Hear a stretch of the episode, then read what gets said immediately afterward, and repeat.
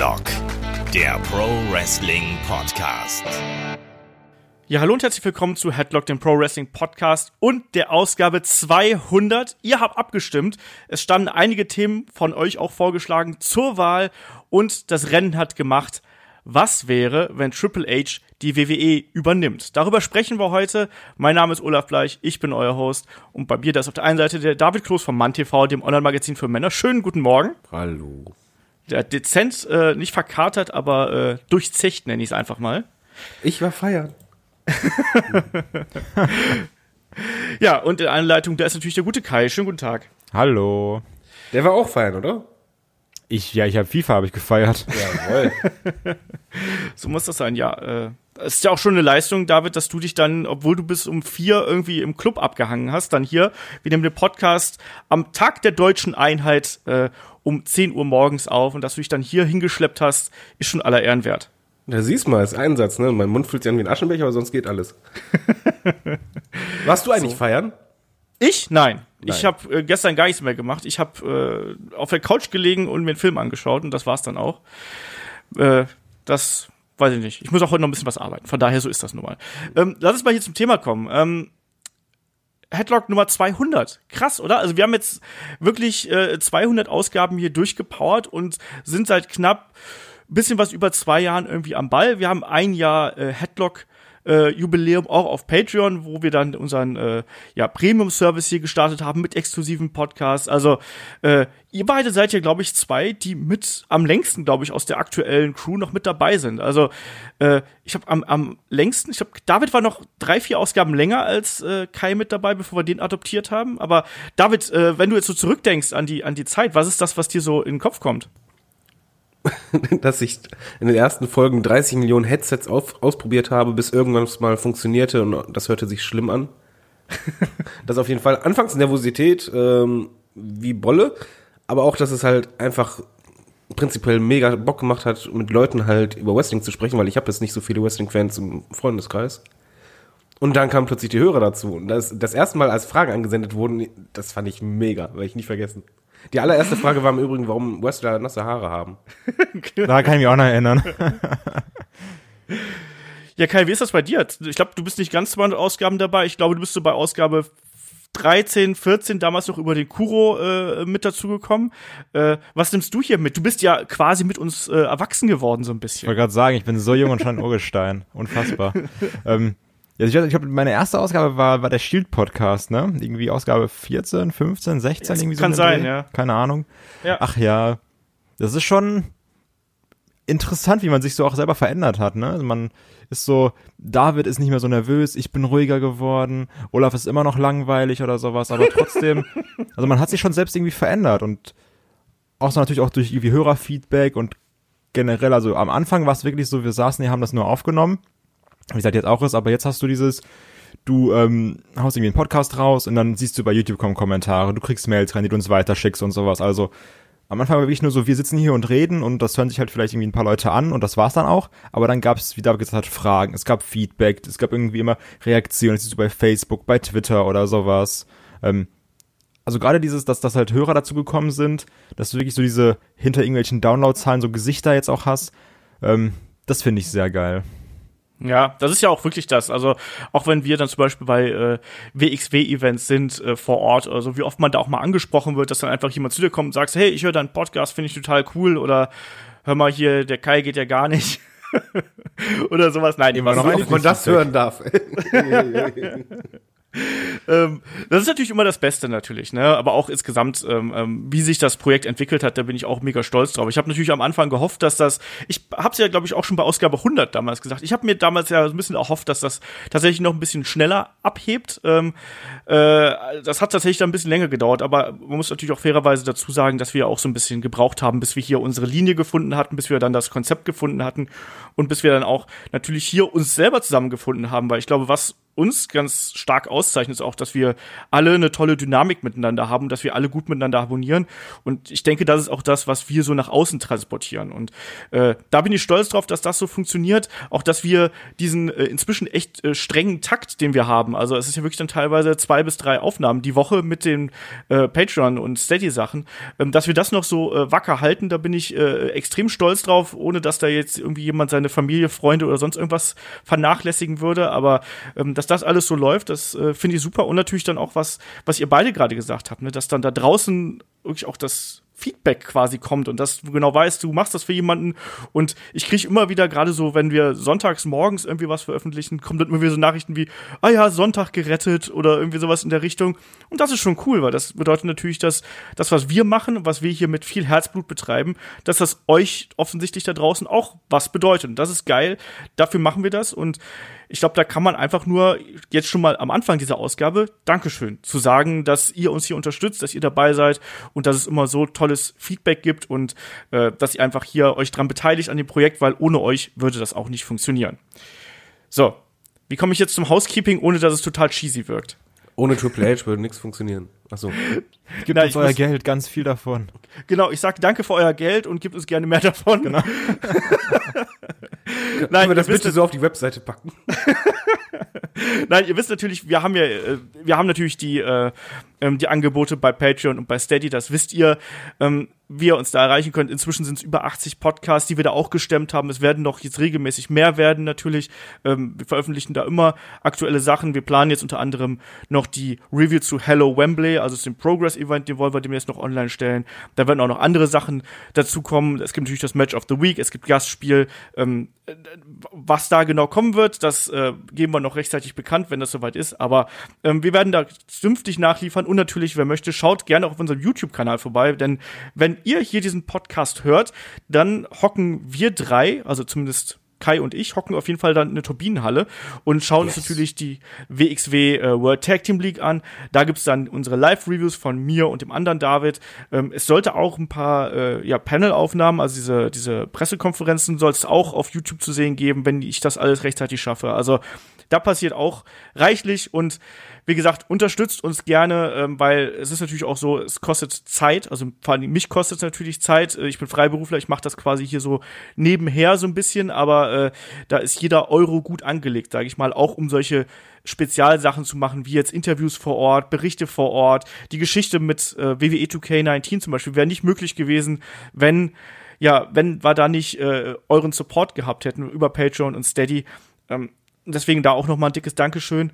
So, und in dem Sinne, äh, bleibt einfach weiter bei uns, geht mit uns weiter den Weg, macht das Ding hier noch größer, teilt unsere Beiträge mit euren Freunden.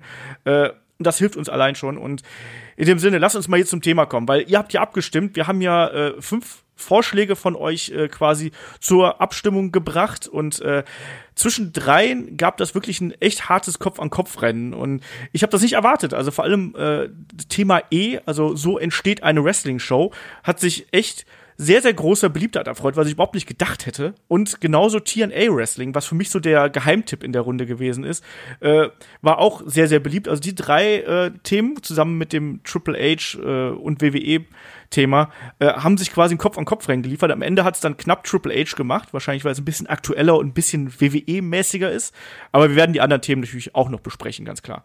Ähm, was hättet ihr gedacht, wer hier gewinnt eigentlich, äh, David? Du bist ja immer jemand, der so auf äh, die Community und auf die Stimmen des Volkes hört. Äh, was hättest du gedacht, wer hier gewinnt? Ich hätte gedacht, die Stimme des Volkes sagt, äh, was wäre, wenn Triple H äh, das Sagen hat. Einfach aus dem Grunde, weil das auch das ist, was mich am meisten von diesen Fragen äh, persönlich beschäftigt, aktuell. Einfach wegen meinem Verhältnis zur WWE und Co. Mhm. Kai, wie ist es bei dir? Ich glaube, bei dir ist es ganz ähnlich, oder? Ja, genau, weil also diese Fantasy-Booking-Sachen, was wäre, wenn das und das passiert, sind ja immer super beliebt. Äh, von daher habe ich auch so ein bisschen gehofft, dass das hier gewinnt. Es ist ganz lustig, weil wir haben natürlich dadurch auch so ein bisschen in unserer Gruppe, also auch mit, mit äh, Chris und, und Shaggy, haben wir dann auch irgendwie drüber gesprochen. Und die beiden fanden das Thema zum Beispiel gar nicht so interessant und wären für was anderes gewesen. Ich glaube, Shaggy wäre, glaube ich, für äh, TNA gewesen und Chris weiß ich gar nicht, hat sich, glaube ich, nicht klar geäußert. Aber äh, ich persönlich hätte wahrscheinlich auch TNA gewählt, also wenn es wenn's nach mir gegangen wäre. Aber wie gesagt, äh, aufgeschoben ist nicht aufgehoben. Jetzt zu 200 gebührt der Thron quasi dem King of Kings. Also was wäre, wenn Triple H die WWE übernimmt? Und ich würde sagen, wir starten erstmal, bevor wir hier so mit der allgemeinen Spinnerei anfangen, starten wir erstmal so ein bisschen mit dem Status quo, weil ich finde, äh, gerade so die Positionen innerhalb von WWE sind ja nicht immer ganz klar, wer macht was, wer zieht im Hintergrund noch die Fäden? Und wieso soll eigentlich Triple H irgendwie da jetzt plötzlich äh, oben dran sein, äh, obwohl doch Vince McMahon irgendwie, äh, der ja eigentlich gerade sitzt. Also der Ansatz für diese Geschichte ist natürlich, was wäre, wenn Vince McMahon, inzwischen 73, irgendwann einmal zurücktritt ne, also quasi in Rente geht. Das soll hier kein, äh, hoffentlich stirbt Vince McMahon äh, bald Podcast werden, sondern es geht wirklich darum, was wäre, wenn er einfach von seinem Posten zurücktritt. Ähm, aktuell ist Vince McMahon Chairman, er ist natürlich CEO, also Geschäftsführer und auch äh, Mehrheitsteilhaber an WWE. Also er hat da noch absolut die äh, Zügel in der Hand und ist nicht nur für äh, alle möglichen Personalentscheidungen verantwortlich, sondern auch zum Beispiel für grundlegende Firmenstrategien, wie etwa die Expansion in Richtung Indien, Saudi-Arabien, Australien. Ob man das jetzt alles so gut finden soll, lassen wir jetzt mal zu diesem Zeitpunkt dahingestellt. Aber ist ein Triple ähm, nicht auch im Boot bei diesem Saudi-Arabien-Kram und sowas? Der ist auch dabei, ja klar, klar. Der ist ja allein dadurch auch dafür verantwortlich, weil er auch, äh, da kommen wir zum nächsten Sprung, weil er ja auch äh, der ist Executive Vice President of Talent, Live Events und Creative, also quasi allein dadurch, dass er dann auch bei den Live Events quasi damit drinsteckt, ist er da natürlich auch stark involviert. Aber ich glaube, diese Idee der Expansion kam erstmal von Vince McMahon und ist gerade auch was, was Vince McMahon extrem befeuert. So, ähm, ja, Triple H natürlich steckt bei, bei NXT mit drin, gilt da quasi als einer der Gründerväter, äh, starker Unterstützer der Women's Revolution und ja, ist quasi jemand, der auch Vorschläge machen kann, was so Talent angeht. Ähm, aber trotzdem ist es noch immer so, dass ein Vince McMahon letztlich absegnet, wer zum Beispiel aus NXT ins Hauptroster aufsteigt. Und eine dritte Personalie, die habe ich jetzt hier noch so zwischendurch mit reingeworfen, ist ein gewisser Kevin Dunn. Ähm, der ist aktuell äh, Vice President äh, auch für, für, für auf, auf Television äh, Production, also sprich, der ist dafür verantwortlich, all das, was wir in irgendeiner Art und Weise sehen, egal ob im Network, äh, in den TV-Shows oder auch auf DVDs oder was auch immer, da, da ist Kevin Dunn für verantwortlich und gilt so ein bisschen als unfassbar ja, sympathisch als graue Eminenz im Hintergrund und ist genau das, was du gerade gesagt hast. Er ist unfassbar unbeliebt bei WWE-Fans, weil äh, man ihm auch viel von dieser aktuellen Ausrichtung ankreidet. So, ob das jetzt so ist, äh, wird auch von von äh, vielen, äh, ja, sag mal sagen, internen Leuten äh, ja nicht gerade in ein positives Licht gerückt und äh, ist aber trotzdem jemand, der ist Teil des Board of Directors, hat da Mitspracherecht und gilt eigentlich so als die viertwichtigste Säule im WWE-Unternehmen. Also das ist schon auch jemand, den man hier nicht außer Acht lassen kann. So, und jetzt mal, nachdem wir jetzt hier die ganzen Fakten ähm, rausge rausgeschmissen haben,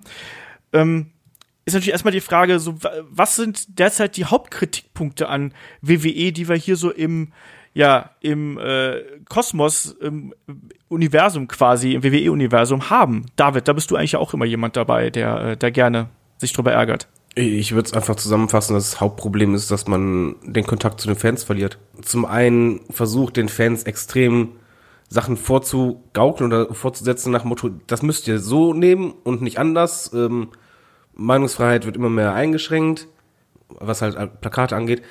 Äh, beim Booking halt Sachen, die die Fans nicht verstehen, nicht annehmen, werden trotzdem durchgezogen. etc. Also halt diese, diese, oder auch das mit Saudi-Arabien. Im Grunde genommen hast halt das Gefühl, dass WWE immer mehr eine Firma wird, aber eine, die, die keinen direkten Kontakt zum Kunden hat, sondern der Kunde ist äh, ein bisschen zum Fan hat und der Fan ist halt Konsument. Das ist für mich ein, ein wichtiger Grund und zum anderen, aber das, das ist halt auch ein Mitgrund, weshalb es so ist, dass äh, die falschen Talente, in Anführungszeichen, äh, gepusht werden. Klar, es gibt Internetlieblinge, so ist das nicht gemeint, aber du hast halt das Gefühl, manche Talente werden einfach nicht gesehen, weil beispielsweise zu klein, zu schmal, Einfach wegen, wegen Nichtigkeiten, obwohl es funktionieren würde. Kai, was würdest du denn noch hinzufügen? Ich finde immer ähm, diesen Hauptkritikpunkt, der ist ja auch ganz häufig irgendwie auf so Newsseiten genannt wird, diese sinkende Quoten im TV. Ähm, das ist ja immer so dieses so, oh, WWE wieder All-Time Low und dann danach die Woche wieder ein All-Time Low, 7% gefallen, dann sind sie bei 2.3 Millionen oder sowas. Mhm. Ähm, ganz aktuell, ja. Ja, eben, deswegen habe ich ich habe es gerade erst gelesen, deswegen komme ich da jetzt drauf. ähm, ich finde das immer schwierig, das so zu vergleichen, wenn jetzt wirklich nur diese, also weil das, das sind doch keine bereinigten Zahlen, oder? Also weil du hast doch wirklich nur, dass sie sagen, 1999 haben das so und so viele geguckt und heute so und so viele. Aber da wird doch auch nicht reingerechnet, wie das jetzt mit, mit Internet und YouTube und so ein Natürlich Kram, oder? Nicht. Also, weil das ist immer so dieses, ähm, weil das sind immer so irgendwie gemachte Fakten, wo du sagst so, oh, daran sehen wir, die WWE geht gerade unter.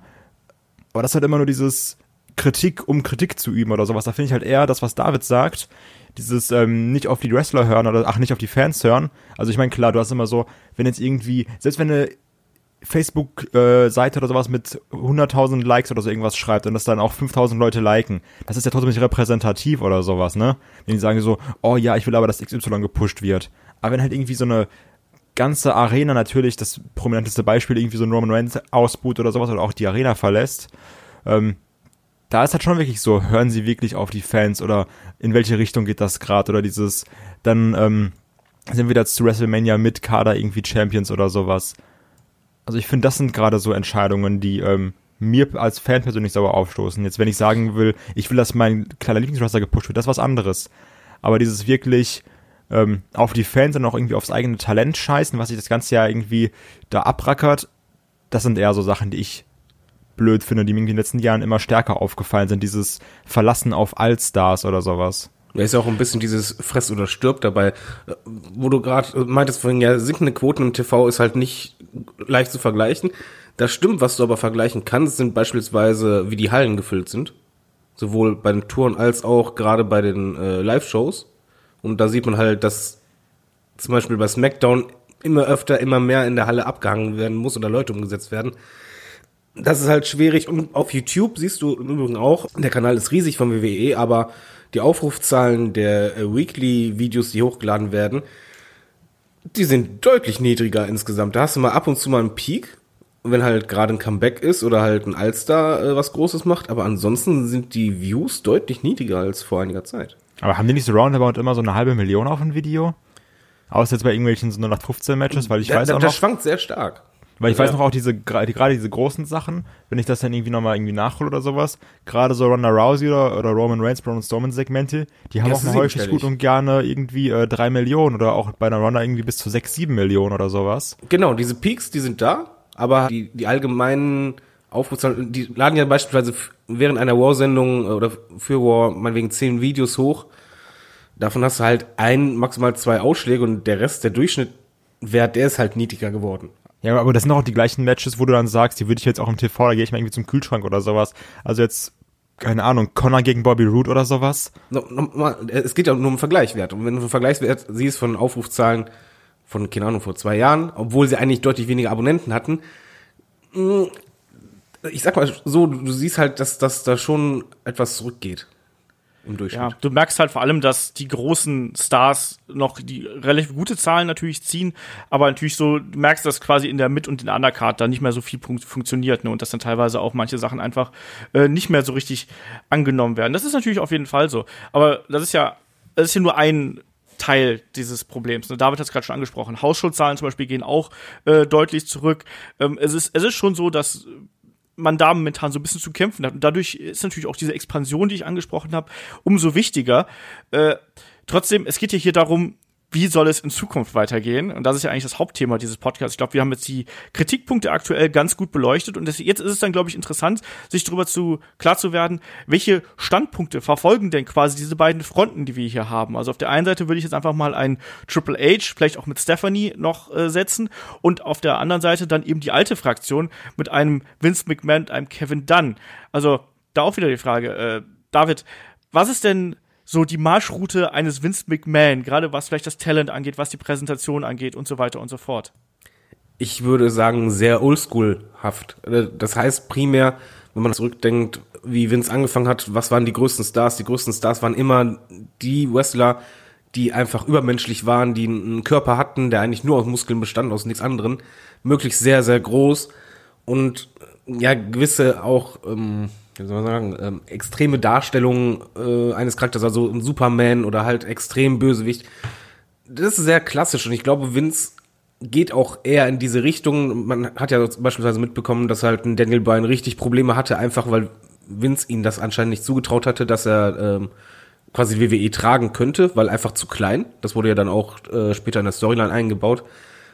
Und ich glaube, dass Vince einfach ähm, sehr sicher in seiner Meinung ist und dadurch es auch schwierig ist, andere Einflüsse geltend zu machen.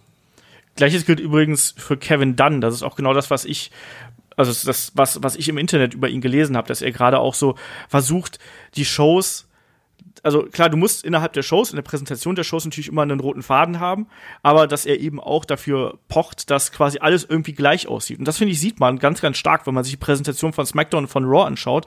Ähm, gut, das eine ist blau, das andere ist rot, aber inzwischen ist ja alles auch mit den, ja, äh, ähm, mit, mit, der, mit derselben Stage ausgestattet, mit denselben Bildschirmen. Und das sorgt natürlich dafür, dass irgendwie alles sehr, sehr ähnlich aussieht. Und ich glaube. Haben Ron SmackDown nicht andere Bildschirme?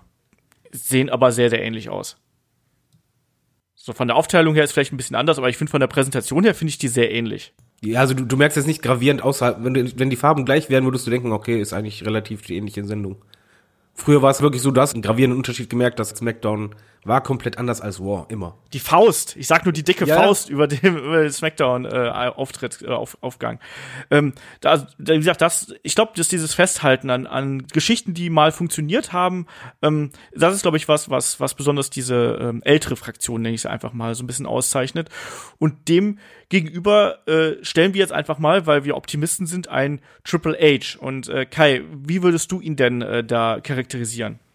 also erstmal grundlegend auf jeden Fall zu verromantisiert, aber trotzdem. Ähm, ja, das sowieso, da kommen wir auch gleich noch drauf zu sprechen. Ich glaube auch, dass Triple H nicht der Heilsbringer sein wird, den wir uns alle da erhoffen. Sag ich aber ehrlich. so diese, äh, seine, seine Ruf im Internet ist ja so, ja, das ist so dieser, der Papa von NXT, das ist der, der bringt die kleinen Wrestler over, der, der versteht noch Wrestling, der, ähm, der macht auch mal 30 Minuten Matches, dem sind Storylines viel wichtiger, der gibt den Leuten Freiheit ähm, der setzt sich mit jedem zusammen, der pusht die richtigen Leute, ähm, der, der setzt viel mehr, also seine, seine Stories sind viel intensiver, die haben Payoff, die sind durchdacht für sechs Monate. Das ist ja so das, was man ähm, einem Triple H alles zuruft. Ja, also du sagst ganz richtig, natürlich ein bisschen romantisiert, ne, weil ja, wir tendieren ja dann doch dazu, irgendwie so ein bisschen Schwarz-Weiß-Malerei zu betreiben. Ne? Wir sind auf der einen Seite unzufrieden mit dem WWE-Produkt, sagen, das ist Vince McMahon schuld, ne? Und der hat, der ist out of touch und zu alt und so weiter und so fort. Und auf der anderen Seite sehen wir natürlich dann mit NXT ein Produkt, was uns deutlich mehr Spaß macht, was aber auch einfach höllen anders ist als all das, was wir gerade im WWE-Universum äh, haben, also im Main-Roster haben. Also es ist ja schon ein Riesenunterschied, ob du äh, eine Stunde pro Woche irgendwie in einem großen Taping quasi pre-tapes. Nur mit Hardcore-Fans. Ja, nur mit Hardcore-Fans äh, und mit, mit, einem, mit einem Roster, wo du wirklich auch den Fokus auf einzelne Leute setzen kannst. Oder ob du jede Woche äh, also mindestens fünf Stunden Live-TV produzieren musst, mit, mit allen äh, Schikanen, die irgendwie dazugehören. Ne? Sei es jetzt irgendwie Anreise, sei es äh, Storylines, sei es Verträge und sonst irgendwas. Das ist schon was ganz, ganz anderes. Und deswegen sehe ich es eben auch so, dass diese Rolle eines Triple Hs ja auch sehr, du hast gerade richtig gesagt, ähm, romantisiert wird. Ne? Und David, wie siehst du die Geschichte hier? Also denkst du, dass Triple H der Heilsbringer sein wird, den wir uns alle erhoffen? Der Heilsbringer nicht. Ich denke auch, dass ein Triple H genauso wie ein Vince auch beispielsweise über Sympathie jemanden eher pusht, als wenn er den unsympathisch findet. Aber ich finde, es gibt einen riesen Unterschied zwischen Vince und Triple H und das ist der Punkt ähm, Vertrauen und Risiko. Und bei Triple H, er ist kein Halsbringer oder so, aber was, was man bei NXT sieht oder auch bei den Sachen, die man halt so liest, wissen halt nicht, ob es stimmt, aber ich gehe einfach mal davon aus, es stimmt, dass er einfach auch mutiger ist und mal Schritte geht und vielleicht auch den Wrestlern, weil er selber Wrestler war, einfach mal auch ein Vertrauen schenkt und sagt, okay, jetzt beweise dich und wir glauben an euch und dann, wir versuchen jetzt mal was anderes. Beispielsweise bei NXT, das war eine Riesennummer, als plötzlich die Frauen ein Main Event hatten. Und mhm. denkst, okay, aber dann genauso, ja, ein Ironman Match später. Also, er hat halt Sachen nach und nach reingebracht, die, mal ehrlich, bei Vince wäre das wahrscheinlich nicht gekommen. Aber guck mal, du musst trotzdem sagen, also Triple H geht ja trotzdem verhältnismäßig kleine Risiken ein, weil das halt immer noch auf diesem Rahmen, also unter dem, unter dem Banner NXT, was halt trotzdem viel kleiner ist. Und ich sag mal, ein Vince McMahon hat doch schon seine unmenschlichen Risiken, die er ist ja schon eingegangen mit WrestleMania, mit den Monday Night Wars und sowas. Also, ähm. Ja, aber da war er jünger.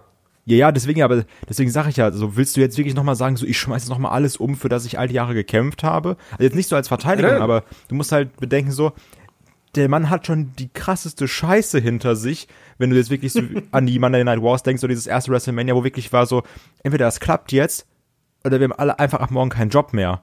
Und ähm, klar machst du jetzt nicht nur irgendwie, dass du sagst, ich fange jetzt an, Purzelbäume zu schlagen oder sowas. Dann machst du es natürlich irgendwie über NXT und sagst hier und da, machen Triple H mal da und kann ausprobieren. Weil im Endeffekt hat es ja insofern keine ganz starken Konsequenzen, wenn jetzt bei NXT mal irgendwas nicht so extrem klappt.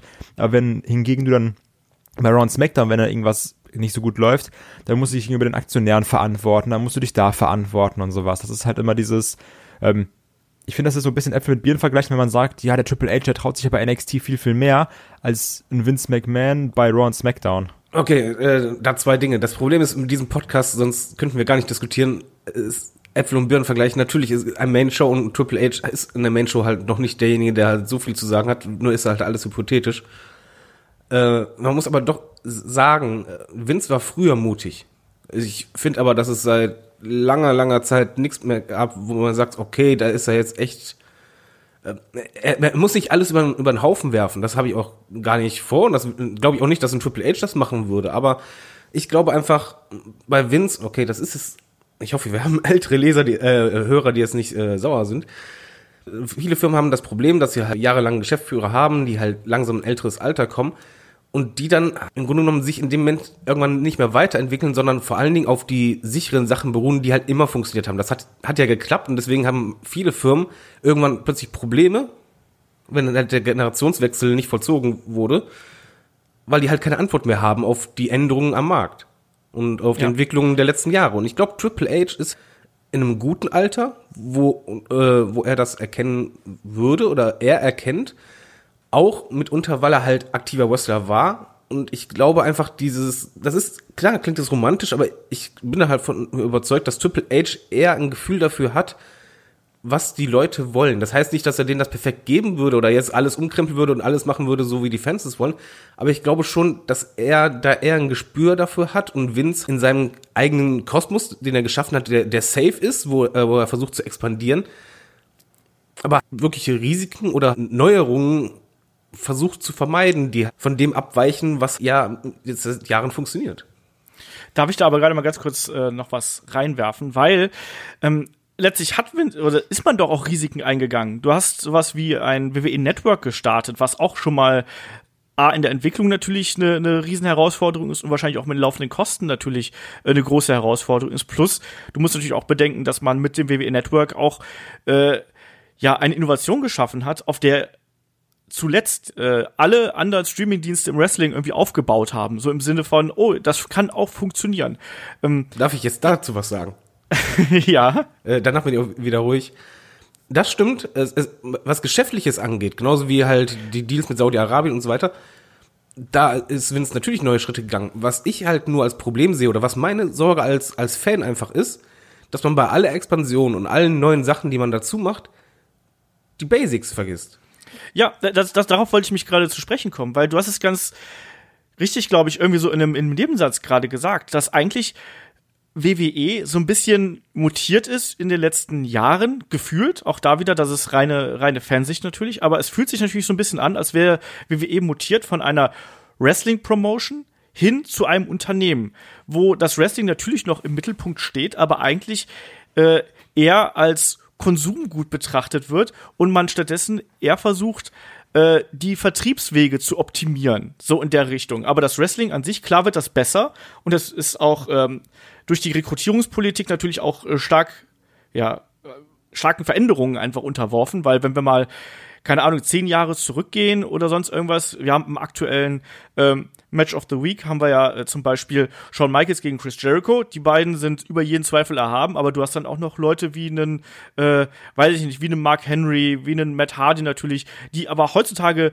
eigentlich in, in, mit ihrem Stil fast schon wie Dinosaurier wirken. Ne? Also jetzt nichts gegen Matt Hardy, der ja eigentlich hauptsächlich über seinen Charakter gegangen ist. Aber da war auch gerade 2008, 2007, 2006 war auch vieles dabei, ich sag nur Wladimir Koslov oder ich weiß nicht was, was eigentlich da äh, nicht mehr hingehört. Heutzutage haben wir natürlich durch die stärkere Einbindung von Indie-Stars da schon ein anderes Produkt, aber eben auf ein äh, WWE-Vermarktungsprinzip umgemünzt, was wiederum auch bedeutet, dass äh, ja die jetzt nicht äh, immer 100% gehen können, weil natürlich, wenn du so viele Shows abreißt, da machst du dich äh, langfristig kaputt. Da machen wir uns nichts vor. Und die Gesundheit der Wrestler, da kommen wir vielleicht auch auf den nächsten Punkt, der ebenso wichtig ist wie das WWE-Network in meinen Augen, ist die Wellness Policy natürlich. Auch wenn die natürlich hier und da ein bisschen äh, ja, für uns Fans zum Nachteil wird und auch manchmal so ein bisschen Hanebüchen wirkt. Ich sag nur damals die Roman Reigns Geschichte, wo er irgendwie da überführt worden ist und dann hat man das doch irgendwie geschoben, dass das,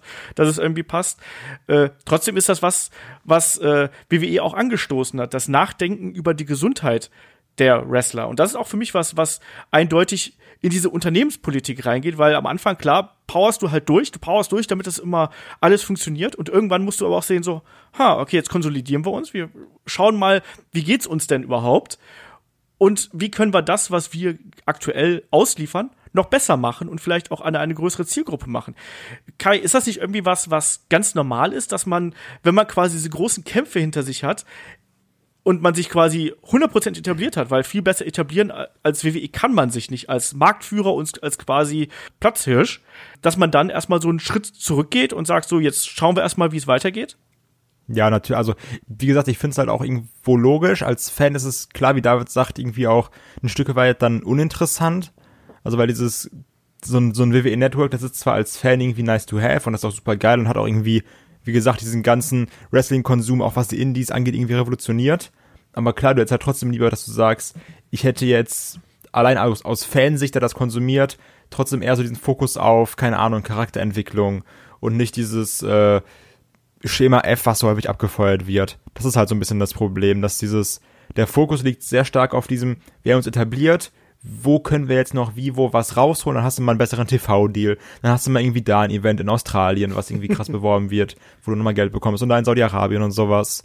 Und dann denkst du halt irgendwie als Fan, ähm, du merkst ja diesen Fortschritt, das ist auch, glaube ich, dieses, wo du halt selber als Zuschauer denkst, WWE wird immer mehr zum Unternehmen und weniger zu, zur Wrestling-Unterhaltungskram, dass du sagst, ich habe hier halt meine Weeklies, die werden immer so nach Schema F abgefeuert, da passiert nichts mehr und drumherum passiert irgendwie aber das, wo, wo gesagt wird, okay, das Unternehmen kriegt damit mehr Geld. Das ist halt irgendwie so, hm. klar fühlt sich dann ja irgendwie nicht ernst genommen, ne? Das ist dieses, ja, ich bin halt nur noch da, ich bin nur noch irgendwie ein Zuschauer, ich bin nur noch eine Nummer, die gar nichts bedeutet, ob, Hauptsache ich konsumiere das irgendwie und, und halt das Produkt groß.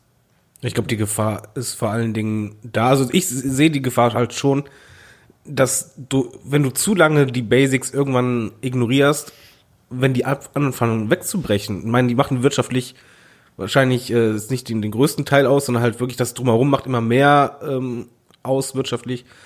Aber wenn die Basics wegbrechen, dann ist das wie ein Kartenhaus. Und dann kann das ganz, ganz schnell eine Kettenreaktion haben und ähm, da, das ist halt meine größte Sorge bei WWE, dass halt irgendwann kannst du halt wirklich diesen Punkt erreichen, dass halt die Fans sich vom Grundprodukt, also von den Weeklies, und, äh, beziehungsweise vom Wrestling an sich und den, den Storylines, irgendwann abkehren. Weil die resignieren oder weil die halt äh, sich absolut äh, übergangen fühlen oder halt noch schlimmer sich gedrängelt fühlen, so und so zu reagieren. Da, ihre Poster werden immer mehr weggenommen und ähm, Chants werden, werden gemutet und irgendwann kann es halt einfach sein, wenn du halt diesen Resignationspunkt erreichst, dass du halt sagst, warum soll ich denn noch chanten? Aber ist sowas, ist sowas, sowas nicht irgendwie krass subjektiv? Weil guck mal, ich meine, bei Olaf, bei dir war es ja auch so, dass du gesagt hast, so, oh, gerade so 2.7, 2.9 oder sowas, das war so eine Zeit, da hattest du keinen Bock auf WWE oder sowas.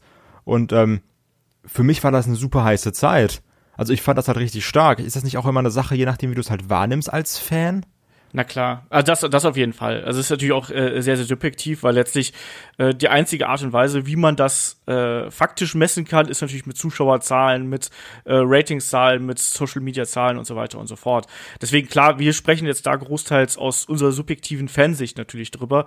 Ähm, aber die Gefahr ist natürlich da, was, was David gerade gesagt hat. Also du sagst, gerade Social, äh, Social Media. Das ist auch nochmal ein wichtiger Punkt selbst ein Casual-User hat Facebook oder ist halt, hat das und das abonniert. Das verbreitet sich schon mal sehr viel schneller als früher. Und sowas kann halt ganz schnell äh, wieder ein Grund sein, warum halt eine Kettenreaktion entsteht. Wenn halt wirklich extremer, ähm, sagen wir einfach mal, in der Politik ist es momentan auch so. Es gibt halt äh, kleine Bevölkerungsteile, die halt äh, das und das gerne sagen. Wenn die irgendwann richtig laut sind, auch wenn es nur ein kleiner Teil ist, kommt es dir als Normalo vor, als würde jeder so denken. Ja. Und das kann beim Wrestling genauso schnell passieren, als auch bei anderen Sachen wie Film oder sonst was oder Fußball. so, so ein Shitstorm oder so, so ein Frust kann sich schnell verteilen, wenn dann plötzlich Normalos anfangen, irgendwas mitzukriegen. Ja. Lass uns trotzdem mal wieder so ein bisschen zum Kern äh, äh, unserer Frage hier irgendwie zurückkommen, ne? weil wir schweifen jetzt natürlich so ein bisschen ab hin zu den äh, ja, ich meine, das ist all das, was, was so in Zukunft irgendwie auf uns, auf uns zukommen könnte und wie sich das entwickeln könnte. Aber die eigentliche Kernfrage unseres Podcasts ist ja, ähm, was würde passieren, wenn Triple H das Kommando übernehmen würde? Und meine Frage natürlich dann auch im Nachhinein ist da auch noch, äh, welche Rolle würde eine Stephanie McMahon dabei spielen? Also wir tun jetzt einfach mal so, Vince McMahon äh, ist, keine Ahnung, 75 und sagt so, ich mache ich habe genug genau, ich mache jetzt XFL oder ich, äh, weiß ich nicht, gehe jetzt Pony reiten oder sonst irgendwas. Äh, ich lebe jetzt mit Brock Lesnar auf seiner Farm und äh, tritt zurück und übergibt die Verantwortung an Triple H äh, und an Stephanie. Ähm, was erwartet ihr da? Was, was kommt auf uns zu? Und jetzt können wir auch ruhig ein bisschen rumspinnen, also von wegen, welche Talents irgendwie besonders stark äh, dargestellt werden, äh, was irgendwie der Storyline-Fokus da wäre und so weiter und so fort. Es wurde ja äh, gerne gefragt nach Fantasy-Booking, also äh, lasst euren äh, Fantasien da, da freien Lauf. Wer will zuerst? Kai, komm, hau raus. Oh, das ist aber nett. Ähm, also ich glaube erstmal, dass dann gar nicht mal so ein also erstmal wird es normal weiterlaufen, so grundlegend. Also wird es nicht so sagen, so Bums, Schalter ja. umgelegt, zack, fertig. Ähm, ich glaube schon, dass du dann viele, gerade so NXT, Triple H, ich, so wie David schon ein bisschen gesagt, gesagt hat, auch Lieblinge hast, die dann so ein bisschen eher gepusht werden, weil auch ein Triple H natürlich ein Mensch ist, der ähm, sehr so nach seinen, nach seinen Lieblingen geht. Das, das, das hört man ja auch häufiger. Trotzdem kann ich mir nicht vorstellen, dass du irgendwie ähm, dann so ein Adam Cole oder sowas on top of the world hast. Also ich glaube trotzdem, dass du gewisse Sachen beibehalten werden, dass du jetzt sagst, bei uns ist ein Adam Cole nicht der Hauptchampion, weil er dafür nicht diesen Look hat. Also da, da sind so Sachen, die kann ich mir irgendwie insofern nicht vorstellen. Ich glaube schon, dass du dann also oder ich hoffe es inständig, dass du Sachen hast, äh, wo Fäden intensiver sind, wo du wirklich so, ich meine, passend zu unseren Match of the Weeks, die noch kommen, wenn du dann irgendwie Fäden hast, die wieder so eine Intensität haben, wie zum Beispiel ein Shawn Michaels gegen Jericho oder sowas, oder halt das, was du jetzt bei NXT mit einem Gargano und Champa siehst, dass wirklich Charaktere auch sich entwickeln, dass du von Woche zu Woche irgendwie einen Fortschritt siehst und nicht so dieses, da passiert gar nichts und wir warten nur, bis ein Pay-Per-View kommt. Das hoffe ich wirklich inständig, dass du ähm, trotzdem auch wieder so einen Fokus aufs Wrestling hast, nicht diese Hausschau-Matches in vielleicht ein bisschen härter. Haben wir das, Entschuldige, äh, haben wir das nicht schon aktuell, dass es bei WWE auch im Main Roster viel, viel mehr Wrestling gibt? Und ist nicht gerade auch das, was wir, oder was ganz, ganz viele auch in den äh, Weeklies vermissen, eigentlich die großen Geschichten? Weil ich sag dir ganz ehrlich, ich muss in den Weeklies nicht unbedingt das 20, 25 Minuten äh, Match sehen, sondern da bin ich auch zufrieden, wenn es 10 Minuten ist, wenn überhaupt. Und dazwischen eben, äh, solange dazwischen irgendwie kreative Geschichten. Nee, also ich, ich meine das eher so, dass du halt Matches hast, die irgendwie auch dann zum Beispiel so ein, ich fand einen Rollins gegen Kevin Owens um den IC-Belt oder sowas, sowas fand ich gut. Aber ich brauche halt nicht dieses, zum 500. Mal Finn Baylor gegen Baron Corbin und ich brauche jetzt auch nicht Baron Corbin gegen Roman Reigns oder sowas. Also so in der Art meine ich das, dass du doch irgendwie einen Fortschritt okay. hast und nicht dieses, ja, wir haben jetzt drei Leute und nochmal drei Leute, die mögen sich nicht. Dann kämpft A gegen A, B gegen B und dieses hin und her, dass du halt da auch so dieses dass du nicht die Stories nur durch irgendwelche Promos vorantreibst, sondern auch, dass du halt, ach, dass du nicht die Stories durch Promos vorantreibst, sondern dass du auch eben die äh, Stories durch Matches vorantreibst. So in dieser Art meine ich das. Was dir auch bei NXT, also bei NXT ist auch, finde ich, viel Storytelling durch Matches. Und das hast du irgendwie im Man Roster gefühlt aktuell, finde ich, fast gar nicht mehr. Und das irgendwie so, ähm, und meine das ist dann, Entschuldige, das ist, das ist natürlich dann so ein bisschen der New Japan Weg, ne, wo du relativ wenige Geschichten abseits hast und dafür werden die Geschichten in den, äh, in den Matches selber erzählt. Ich weiß nicht, ob da das Mainstream-Publikum nicht zu dumm für ist. so, aber, aber egal. Aber ich sag mal äh, so, ich glaub, wenn man selbst, wenn man das nicht hätte, was ich mir, also was mein Hauptwunsch schwer ist, das hatte ich, dort ist ja auch so ein paar Links rumgeschickt, so dieses, was sind Triple H Ziele oder was möchte er ändern?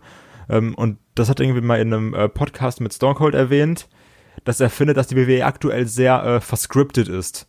Dass du mhm. fast keine Freiheit mehr hast und sowas. Und ähm, ich würde mir wünschen, dass du wirklich, wenn du, wenn du wirklich Leute siehst, die das können, ich finde irgendwie auch ein äh, Kevin Owens zum Beispiel gerade oder sowas, dass du diesen Leuten auch sagst, sag diese drei Sachen und den Rest, den machst du schon.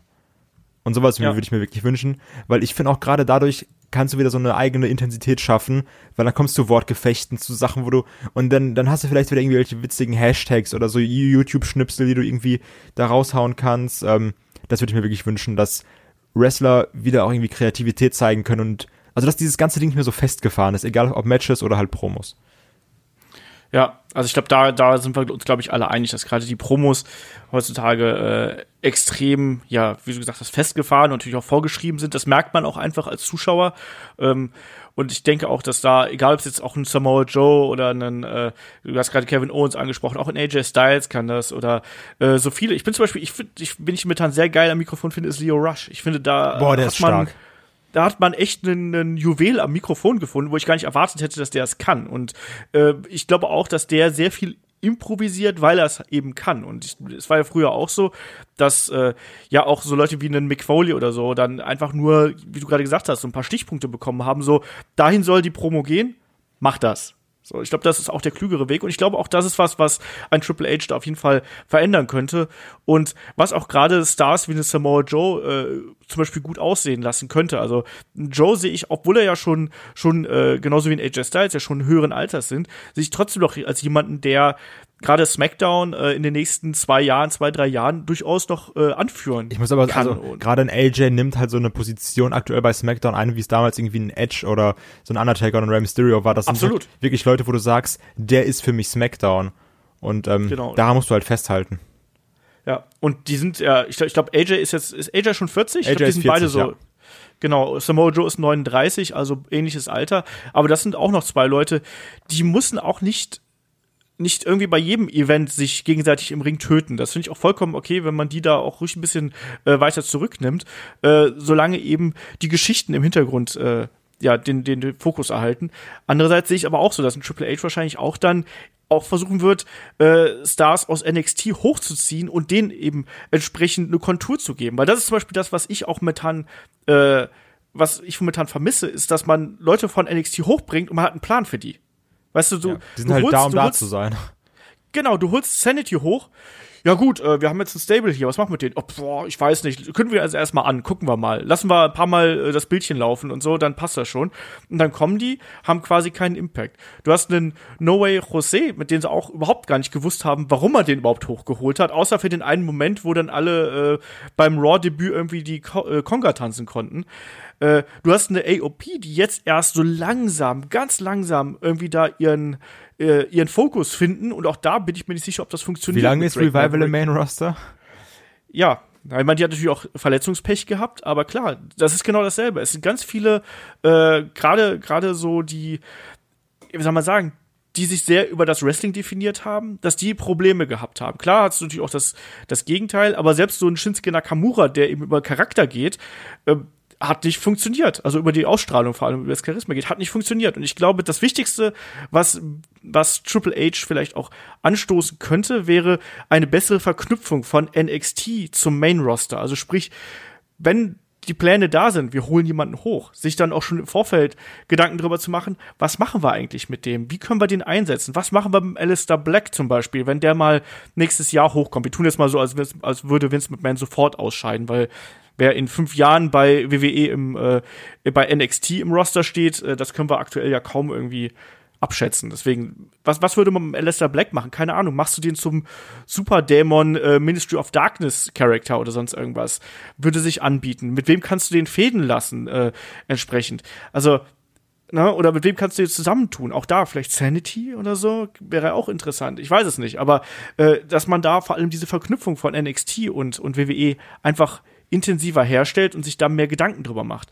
Äh, David, was fällt dir noch ein, was ein Triple H äh, anstoßen könnte und was wären da Geschichten, die dir gefallen würden? Also ich würde erst einmal sagen, dass wenn Triple H das mit Steph übernimmt, ist das Allerwichtigste, dass die das letzte Wort haben und dass die auch über Kevin Dunn stehen. Weil ich glaube schon, dass das ein großer Unterschied sein wird, dass die auch dran gehen, wie die Shows dargestellt werden. Und drei Punkte, wo ich halt denke, dass Triple H das machen würde, wäre halt zum einen, dass er den Wrestlern mehr Vertrauen schenkt äh, und Eigenständigkeit schenkt. Also wie er schon sagte, weniger Skripts in den Promos bei denjenigen, die halt sicher sind, gerade weil die halt in den im Performance Center ja auch gedrillt werden wie sonst was, dass die halt eben Promos halten können selber. die sie sich auch selber ausdenken.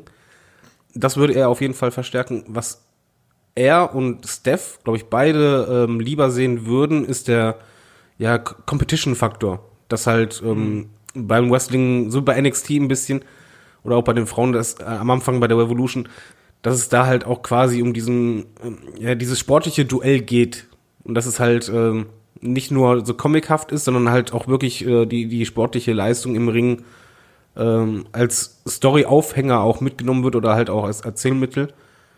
Und das andere wäre halt, das ist für mich der allerwichtigste Punkt oder der größte Unterschied für mich als Fan zwischen Triple H und Vince, dass Triple H nicht so, ähm, wie soll man sagen, so schnell seine Meinung ändert. Ich glaube schon, dass Triple H eher jemand ist, der halt auf mittelfristige oder langfristige Pläne setzt und halt nicht, weil irgendeine Kleinigkeit gerade nicht ging, außerhalb von Roman Reigns, dass man direkt irgendwas fallen lässt oder irgendwas von innerhalb von einer Woche äh, komplett dreht, dass halt in der einen Woche Sasha Banks und Bailey eigentlich anfangen, einen Heel-Turn zu haben gegeneinander und eine Fehde und dann in der nächsten Woche sind die wieder zusammen, sondern dass halt Triple H ist für mich, glaube ich, jemand, gerade weil er halt aktiver Wrestler ist, der weiß, dass manche Sachen einfach Zeit brauchen. Und ich glaube, die Storylines werden länger bei ihm. Also, weil passend dazu, was ich auch gerne hätte, wäre wirklich dieses, äh, gerade Storylines werden länger, dass du Sachen ähm, nicht nur für den Moment machst. Also weil ich finde, das haben wir momentan sehr häufig auch bestes Beispiel, irgendwie so ein Finn Baylor oder sowas, der dann gegen Baron Corbin 17 Mal kämpft und auf einmal ist dann irgendwie SummerSlam, dann kommt er als Demon raus und dann ist wieder irgendwie nichts passiert. Und warum war das? Ja, war halt cool bei SummerSlam, das zu machen. Aber das hat ja irgendwie keine Konsequenzen. Und dass du irgendwie solche Sachen schlüssiger aufziehst, weil auch gerade diese ganzen NXT-Debüts, das hat immer dieses, okay, wir haben dann einen krassen Pop und das ist dann cool für 10 Minuten und dann hat es auch irgendwie keine Relevanz mehr. Das würde ich mir halt auch wünschen, passend zu diesen Storylines, die irgendwie länger gehen oder in sich schlüssiger sind. Ja, vor allen Dingen, ja. wo wir über NXT reden, gerade, ich glaube, Vince ist da das Hauptproblem, weshalb halt ein AOP oder sonst was ähm, fallen gelassen werden oder halt reinkommen, nicht nur weil die keine Storyline haben, sondern halt weil, und das liest man oft, ich weiß nicht, ob es stimmt, wir machen ja Fantasy-Booking, dass Vince oft einfach äh, nach kurzer Zeit sagt, ah nee, funktioniert nicht, jetzt habe ich mein Interesse an XY verloren und dadurch hat dieser Wrestler ein mega Problem. Und ich glaube halt schon, dass, so wie ihr sagt, dass wenn Leute von NXT hochgeholt werden und Triple H und, und auch Steph, ich finde auch Steph ist da äh, nicht unwichtig dabei, dass die wirklich jemanden hochziehen und dann auch denjenigen ähm, Zeit geben, beziehungsweise denjenigen auch wirklich dann pushen und einbinden wollen und präsent halten wollen, damit es funktioniert, eben nicht nach einer Woche sagen, äh, nee, keine Reaktion, okay, das war's. Also ich glaube, gerade dieses, dieses wechselhafte ähm, von Interesse, Desinteresse ähm, oder Push oder Depush ist das größte Problem, was Vince äh, ja ausübt quasi auf WWE. Man liest es öfters, dass quasi eine Stunde vor der War-Sendung das und das Segment nochmal schnell geändert wurde und das nochmal geändert und dann musste das umgeschrieben werden. Ja. Ich glaube halt, das ist echt ein Punkt, wenn das wegfällt, das würde der WWE richtig gut tun. Ja, ich bin, äh, da weiß ich nicht, ob man da halt genug im Produkt drinsteckt, weißt du? Ich glaube, das ja, auch viel improvisiert. Ja, eben, aber ich glaube, dass da eben auch viel improvisiert werden muss, was wir gar nicht, was wir gar nicht äh, sehen. Aber klar, Kontinuität ist was, was äh, für WWE zum absoluten Problem in den letzten Jahren geworden ist. Also auch so ähm, Geschichten wie was, was, was mich hier immer massiv äh, stört ähm, wenn ein Wrestler aus einer harten Fehde rauskommt, also zum Beispiel wenn Samoa Joe und äh, AJ Styles jetzt irgendwann mit ihrer Fehde durch sind, da möchte ich sehen, dass wenn selbst wenn AJ Styles gewonnen, Styles gewonnen hat, dass er verändert aus dieser Geschichte hervorgeht. Also wir haben es jetzt bei Gargano äh, und Champa zum Beispiel gesehen, dass sich Gargano auch im Verlauf dieser ganzen Geschichte stark verändert hat und immer wieder andere Seiten gezeigt hat und die wahrscheinlich auch weiterhin noch zeigen wird, wenn er wieder da ist. Äh, das wünsche ich mir eben dann auch fürs äh, Main Roster. Also sprich, wenn wir harte und erbitterte Fäden haben, sei es jetzt auch äh, keine Ahnung, wir haben Roman Reigns und, und äh, Braun Strowman. Das scheint ja jetzt also auch auf Dauer quasi so eine große Main-Picture-Fehde zu sein, die dann auch, ich gehe auch davon aus, dass wir die noch über die nächsten Jahre häufiger zu sehen bekommen. Einfach weil die beiden jetzt so als, äh, als Erzrivalen dargestellt werden und äh, einer des anderen Nemesis mehr oder weniger geworden ist. Und deswegen werden wir das sehen. Und trotzdem ist es doch irgendwie so, dass die beiden Charaktere stehen mehr oder weniger. Also ein Roman Reigns verändert sich ganz, ganz wenig. Ein Braun Strowman bleibt das Monster, egal ob Heel oder Face. Er macht ja eigentlich dasselbe, außer dass er als Babyface irgendwann zum Teddybär mutiert ist und Kinder aus dem Publikum geholt hat. Ähm, aber trotzdem, im Kern stehen diese beiden Charaktere und entwickeln sich durch die Geschehnisse nicht weiter. Da würde ich ansetzen und würde versuchen, was macht denn zum Beispiel so eine äh, ein Beatdown mit einem Roman Reigns äh, oder die diese ganzen krassen Sachen, die dann auch in einen äh, Braun Strowman angestellt hat. Was machen solche Matches im Hell in a Cell mit einem Charakter? Das ist das Wichtige, was erzählt werden muss, weil wenn wir uns die Wrestlerlaufbahn eines Triple H's mal anschauen, dann ist es doch so, dass der unfassbar viele Wendungen genommen hat. Klar war da auch nicht alles geil, aber du hast immer das Gefühl gehabt, dass dieser Charakter sich irgendwie entwickelt und verändert. Also egal, ob es jetzt der, ähm, ja, der, der ganz, ganz frühe Triple H war, Hunter Hearst Helmsley, dann irgendwann der, die Ex äh, Triple H, dann irgendwie der, äh, ähm, ja, wie soll man sagen, der, der Super Heel Triple H, dann der King of Kings und so weiter und so fort. Und ich glaube, der versteht schon, wie man Stars immer wieder an die Zeit anpassen muss. Und das passiert momentan nicht. Vor allem nicht nur anpassen. Ich glaube, was auch passieren würde, ein romantisches Denken, dass er äh, neue Stars, äh, Stars schaffen würde. Noch nicht mal unbedingt gewollt, aber ich glaube, wir haben halt ein sehr starkes Roster und wenn du Wrestlern Vertrauen gibst, dann kann es halt einfach sein, dass du auch mal positiv überrascht wirst. Dass ein Wrestler ja. durch Dinge, die halt eben nicht vorgegeben waren, sondern derjenige sich selber ausgedacht haben, dass die plötzlich so zünden, womit du gar nicht gerechnet hast und dann un ungeplanterweise einfach ein Topstar entsteht oder so eine, eine Reaktion kommt, dass ein Star plötzlich super hot wird, du denkst, wow. Und das, um das zu machen, brauchst du Vertrauen. Dann brauchst du vor allen Dingen auch ein bisschen Freiheiten. Du siehst es ja auch bei NXT.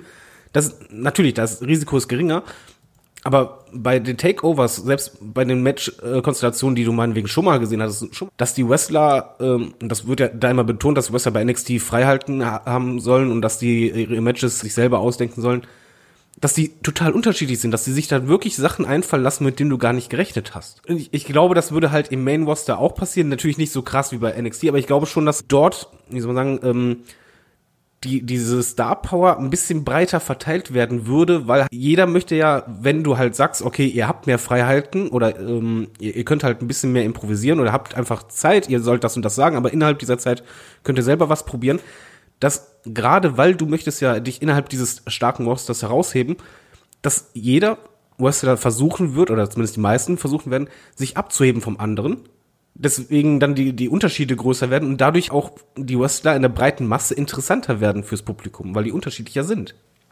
Ja. Was ich trotzdem Kein. glaube, ist, dass du, ähm, das, was du, was du gerade gesagt hast, dieses ein Triple H hat sich ja immer verändert über die Jahre. Das hast du heutzutage aber auch noch. Also ich sag mal, klar, wenn du bei einem Roman Reigns bleibst, hast du es eher weniger aber du hast es bei einem The Miz gesehen, du hast es bei einem John Cena gesehen, ich finde, du hast auch bei einem AJ Styles gesehen jetzt in diesen drei Jahren, die er jetzt fast da ist. Und auch bei einem Seth Rollins hast du es gesehen, dass sie sich über diese Jahre doch schon stark verändert haben, also gerade bei einem Rollins, du hast irgendwie erst den Shield Rollins, dann diesen Corporate Rollins, dann irgendwie den Kingslayer, dann diesen The Man, dieses ich bin halt krasser Kämpfer-Typ oder sowas, also ist schon so, dass wir irgendwie auch Wrestler haben, die sich immer noch verändern oder sowas und nicht stagnieren, ne? Muss man trotzdem auch loben. Das nicht, aber der, der Unterschied wäre dann nur, dass jemand äh, das Sagen hätte, der genau das durchgemacht hat. Ja, und dass der vielleicht auch einfach so da noch ein bisschen mehr Feinschliff dran liegt. Also ich kann dir jetzt, klar, Kingslayer ist ein cooler Name und so, aber letztlich, ob es jetzt The Man ist oder der Kingslayer, der Rollins ist doch eigentlich fast derselbe geblieben. Also sorry, der, ist, der verkörpert doch einfach genau dasselbe. Aber weil, na, also gerade bei den Rollins finde ich es jetzt irgendwie nicht. Also, Wo denn? Naja, also, er hat halt einen anderen äh, Theme, er hat halt Burn It Down drin, aber sonst ist das halt von, von der Art und Weise ist es schon dasselbe. The Mist zum Beispiel ist ganz anders. Der, äh, Absolut. Als er angefangen hat. Warte, warte, warte, warte, warte, aber kurz, einmal kurz die Rollins-Sache zu erklären. also, wie gesagt, ich, also, zum einen, ich finde, dieser Steel Rollins war halt was anderes, ne? Eine andere Person. Dann hast du diesen Corporate-Typen, der einfach so ein ekelhafter Heel-Champion war. Danach dieser Absolut. Typ, der halt besessen davon war, Triple H fertig zu machen und dann halt dieses, die, dieser Workhorse Rollins, der gesagt hat, ich will jetzt hier einfach die Matches abreißen. Ich finde, das sind schon irgendwie unterschiedliche Charaktere, meiner Meinung nach. Und ich glaube, damit stehe ich auch nicht als einziger da.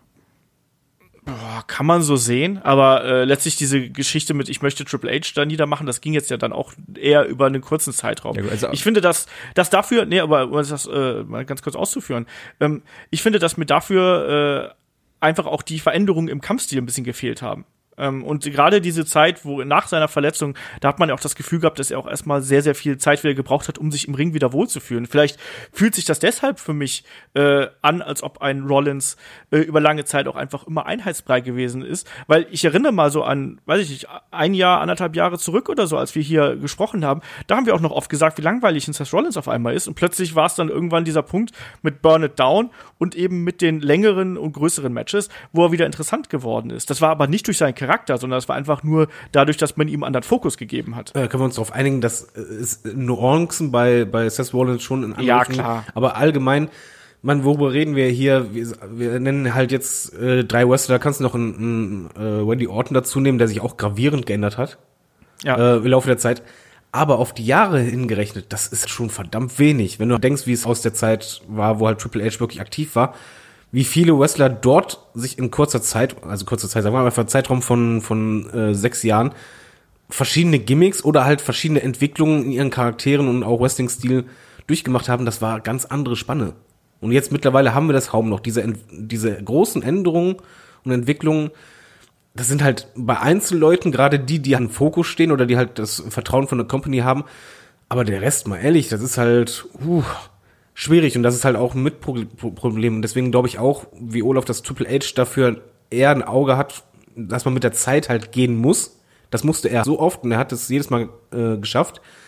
Und auch eine Stephanie McMahon ist für mich, glaube ich, jemand, der auch ein Gefühl dafür hat, man muss jetzt Sachen ändern und ja, jetzt, jetzt versuchen wir mal was anderes. Und ich glaube schon, dass das auch etwas wäre, was, was wir am meisten wahrscheinlich spüren werden. Ähm, wir sprechen jetzt die ganze Zeit über neue Talente, aber ein Triple H ist ja auch jemand, der ja ganz viele Brücken, die mit alten Stars irgendwie abgerissen worden sind, so langsam wieder aufbauen. Ne? Also wer hätte erwartet, dass wir zum Beispiel einen Goldberg noch mal sehen äh, oder einen Jeff Jarrett oder sonst was. Also wir sehen jetzt wahrscheinlich den nächsten Rey Mysterio wieder bei äh, bei WWE. Ähm, seht ihr das so, dass Allstars in Zukunft noch eine größere Rolle spielen? Oder glaubt ihr, dass, wenn Triple H an der Macht ist, dass der einfach sagen wird, so, die alte Generation ist die alte Generation, äh, die brauchen wir jetzt erstmal nicht mehr? Oder wie ist das? Also ich glaube nämlich das genaue Gegenteil. Ich glaube, man wird trotzdem, auch wenn ein Triple H an der Macht sein wird, dass man trotzdem versuchen wird, noch äh, bekannte Gesichter aus der Vergangenheit wieder mit einzumischen. Kai, wie siehst du das? Ja, also ich glaube, das bleibt halt irgendwie nie aus, ne? Also, ich sag mal, ein Rey Mysterio ist ja noch mal ein bisschen anders alte Generation als jetzt zum Beispiel ein Undertaker oder sowas, ne? Also ich sag mal so, mit 43 wird halt auch vielleicht, vielleicht, wenn wir Glück haben, AJ noch wresteln zum Beispiel. Mysterio hat halt nur irgendwie seine Auszeiten genommen oder sowas. Aber ähm, ich sag mal, dieses All-Star-Ding ist ja auch insofern nicht schlimm, weil es ja auch trotzdem coole Momente irgendwie schafft. So zum Beispiel diese Sache mit Sting und Triple H oder sowas. Das war ja auch okay, weil es stand so für sich alleine. Und wenn du das dann irgendwie machst als angenehmen Moment, dann bin ich damit auch vollkommen cool.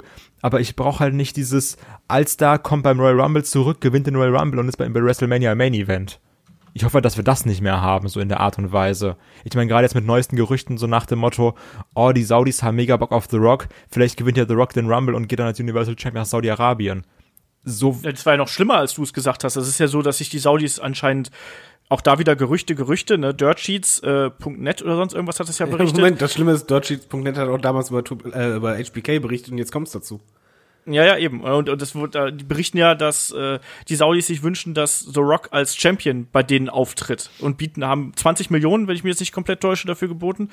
Ähm, das fände ich eine absolute Katastrophe, um das mal so hier äh, kurz einzuwerfen. Also ähm, da kommen wir zum nächsten Punkt. Was ist denn mit der Expansion und Kooperationen und solchen Geschichten? Also ähm, wird ein Triple H, der ja sehr, äh, wie soll man sagen, offen ist, was auch gerade den Indie-Markt angeht, also NXT UK, wo dann ja trotzdem die Wrestler noch äh, trotz bestehender Verträge noch bei Indie-Promotions antreten dürfen, siehe Killer Kelly, Tony Storm und äh, ich weiß nicht was. Ähm, glaubt ihr, da, da wird sich noch mehr tun Ich- und äh, ja. Ich hoffe, also ich hoffe wirklich inständig, dass es so Partnerschaften gibt. Ich meine, wir hatten es ja schon teilweise. Wir hatten doch bei NXT schon, äh, hier, wie war es nochmal, Tyler Breeze gegen Liger. Wir hatten jetzt bei Evolve äh, Velveteen Dream gegen, äh, weiß ich gerade nicht. Wir hatten Adam Cole gegen Walter und sowas. Also ich äh, hoffe schon, dass es dann mehr so diese Pro, äh, Cross-Promotion mit äh, Indie-Sachen gibt. Auch irgendwie, ich glaube, gestern war es oder sowas, hat auch der NXT-Account irgendwas über WXW getwittert und so ein Kram. Also Ja, natürlich, das war das, Entschuldige, das war das äh, Training mit Robbie Brookside, Genau. wo einfach mal Robbie Brookside in der Wrestling Academy gewesen ist und da eben ein Training abgehalten hat für äh, 20 Leute, unter anderem äh, Ewan Simmons war dabei, äh, Oliver Carter war dabei. Casper war äh, dabei, glaube ich. Äh, Genau, Skillet war Bouncer dabei, also ganz viel. Dingens, Ja. Ivan. Also ich hoffe auf jeden Fall inständig, dass wir dann solche Sachen haben, weil halt auch ein Vincent, ach, weil auch ein Triple H, das muss man ja wirklich zugute halten, sehr an diesem Indie-Markt dran ist, ne? Klar, man kann jetzt auch wieder sagen, so, oh, die wollen ja eh nur alles wegkaufen, aber wenn du jetzt wirklich so sagst, ja, unser Wrestler darf da mal auftreten oder dann kommt da irgendwie ein großer Name von, was weiß ich, New Japan oder auch Evolve oder auch Progress oder sowas und tritt mal bei uns auf, also bei uns in Anführungsstrichen bei NXT oder sowas. Das wäre doch super cool. Also weil WWE muss ja trotzdem vielleicht hat so ein, hat ein Vince McMahon oder auch keine Ahnung wer so ein Denken dieses, die anderen, wir dürfen nicht irgendwie mit denen interagieren, weil sonst nehmen die uns unsere Zuschauer weg. Ähm, aber ich meine, das wäre doch eigentlich fantastisch gerade für Fans oder sowas, weil WWE wird ja eh die Marktführerschaft nicht verlieren. Also gerade nicht an irgendwie ein Evolve oder ein Progress oder keine Ahnung was. Und ähm, warum nicht mit diesen Promotions zusammenarbeiten und irgendwie einzigartige Matches schaffen, dieses Dream Booking, was halt Fans sowieso immer machen. So, was wäre, wenn der von WWE gegen den aus den Indies kämpft oder sowas? Es ist ja auch so, dass WWE das ja früher auch gemacht hat. Wenn man sich äh, in den Monday Night War äh, zurückversetzt, da war es ja so, dass äh, WWE auch äh, einen gewissen Betrag X jede Woche äh, zur ECW geschippt Stimmt, hat. Stimmt, da haben wir drüber geredet, ja. Ne? Und, äh, und da beispielsweise dann auch äh, Talent entsandt hat, zum Beispiel, um die wieder ringfit zu machen, quasi unter, ja, äh, nicht unter Ausschluss der Öffentlichkeit, aber so ein bisschen ähm, an anderem Ort, ohne dass man es eben mitbekommt. Also ich glaube, dass das auch so ein bisschen langfristig gedacht ist. Es ist kein neues Konzept, aber ich glaube, es ist eben langfristig gedacht im Sinne von, ja, das bringt uns ja was, weil am Ende vom Tag äh, fördern wir damit die Wrestler, die vielleicht in vier, fünf, sechs, sieben, acht Jahren bei uns antreten. Und das ist ja was, was äh, WWE auch zugutekommt. Und wir wissen, dass gerade ein, ein Vince McMahon sehr äh, äh, protective, also beschützend der ganzen WWE gegenüber gewesen ist. Und man hat ja immer das Gefühl gehabt, dass Stars, die von außerhalb gekommen sind, immer ein schwierigeres Standing haben als äh, ja quasi interne Talente. Ne? So wie, weiß ich nicht, wir erinnern uns da alle an, an Batista oder John Cena oder sonst irgendwas. Ich sag Rick, AJ Styles ja. Als, als damals äh, er debütiert war, ging es ja äh, richtig rum, äh, dass Vince total geschockt sein äh, gewesen soll über die Reaktion, dass er damit einfach nicht gerechnet hat. Ja. Genau, diese Gerüchte, dass er erst irgendwie an, an das Ryback den er squashen sollte und dann gab es ja noch die Niederlage bei WrestleMania und sowas alles. Ähm, ja, ist die Frage. Also, ähm, dass du wirklich jetzt sagst, wie gesagt, das war jetzt ja auch vor fast drei Jahren. Und jetzt hat sich da wieder sogar ein bisschen geändert, dass du jetzt auch häufig Leute von außerhalb holst, irgendwie auch ein EC3 oder sowas. Der hat ja auch jetzt einfach ein gutes Standing bei NXT. Ähm, ich glaube schon, dass da Triple H für gerade diese, ich nenne es mal Integration mit den Indies, ähm, der richtige Mann für ist ich glaube auch, dass er einfach da ein bisschen offener ist als äh, ein Vince McMahon und da eben vielleicht auch mehr Leute äh, ranholt, die dann äh, darf ihm auch vielleicht mehr mehr Feedback geben. Ne? Also ich glaube, dieser Punkt ist es, dieses ein bisschen mehr offener sein. Vielleicht auch wahrscheinlich durch alles ziehen, weil ich glaube auch, dass Triple H schon mitkriegt oder beziehungsweise jemand ist, der äh, realisiert, oh, warte mal, in den Indies ist jetzt gerade jemand voll im Kommen oder da, da passiert was und dass er halt das auch mit im Auge hat. Oder auch gerade so Sachen, äh, wo dann auch irgendwie bei einem Vince McMahon verbrannte Erde war. Ich weiß gar nicht mehr, wer es war, weil ich jetzt nicht mehr genau im Kopf habe. War es irgendwie auch bei einem, bei einem Bruno Sammartino oder sowas, dass mm, da auch ja, ähm, so Stress war zwischen Vince McMahon und Sammartino und dass dann Triple H gesagt hat, so ja, ich rufe da jetzt an und auf einmal irgendwie ein halbes Jahr später war er in der Hall of Fame. Dass da auch ein Triple H irgendwie vielleicht offener oder also ein Triple, der hat natürlich auch ein riesiges Ego und da müssen wir nicht bestreiten, aber dass er vielleicht trotzdem auch sagt, ähm, ich kann in meiner Reife, die ich jetzt habe, weil wir wissen es auch alle, dass er sich auch gerne mal selber in Matches gebuckt hat, aber dass er dann sagt, okay, jetzt als vielleicht CEO oder sowas oder jetzt, wenn ich das Bigger Picture sehe und nicht nur mich selbst, dann weiß ich, das ist, um mal in dieser Anal oder in, in dem Wrestling Camp zu bleiben, das ist jetzt best for business, wenn ich jetzt das und das mache, einfach nur mein eigenes Interesse hinten anstellen und sagen, das ist besser für die WWE, das ist besser für die Fans, das ist für die und die Person so. So, wer weiß, vielleicht kommt irgendwann, wenn Triple H übernommen hat, eine Scheine in die Hall of Fame. Ja, ja ich, ich, sag mal so, ich glaube, Triple H ist schon jemand, der wirklich auch viel fürs Business mittlerweile macht. Und was du gerade gesagt hast, das ist eigentlich ein wichtiger Punkt, den wir noch nicht ähm, ja, gewürdigt haben, in Anführungszeichen. Triple H war, war und ist halt immer jemand, der ein starkes Ego hatte. Aber er hat halt klar eine Wandlung gemacht in den letzten Jahren. Und das hast du halt gemerkt. Und ich glaube, das ist gerade das, weshalb halt viele Fans da ein bisschen den Heilsbringer drin sehen und halt das Ganze romantisch sehen weil man schon realisiert hat, das ist halt nicht mehr der Triple H vor, vor zehn Jahren. Also der ist deutlich äh, reifer geworden und er wird auch garantiert, wenn er das übernimmt, viele Fehler machen, auch viele Sachen machen, wo wir uns tierisch aufregen. Ähm, genauso denke ich auch, dass er klar alte Stars äh, reinholen wird, aber ich glaube halt mit dem Unterschied, dass er die, die Basis oder den, den Roster, den er hat, nicht aus, aus Augen lässt, sondern dass er halt äh, die Stars mitnimmt, um halt beispielsweise Ratings zu ziehen oder halt äh, Byweights äh, zu steigern oder sonst was. Aber ich glaube, er wird wirklich darauf achten, dass er halt äh, in, in der breiten Masse mehr Stars generiert.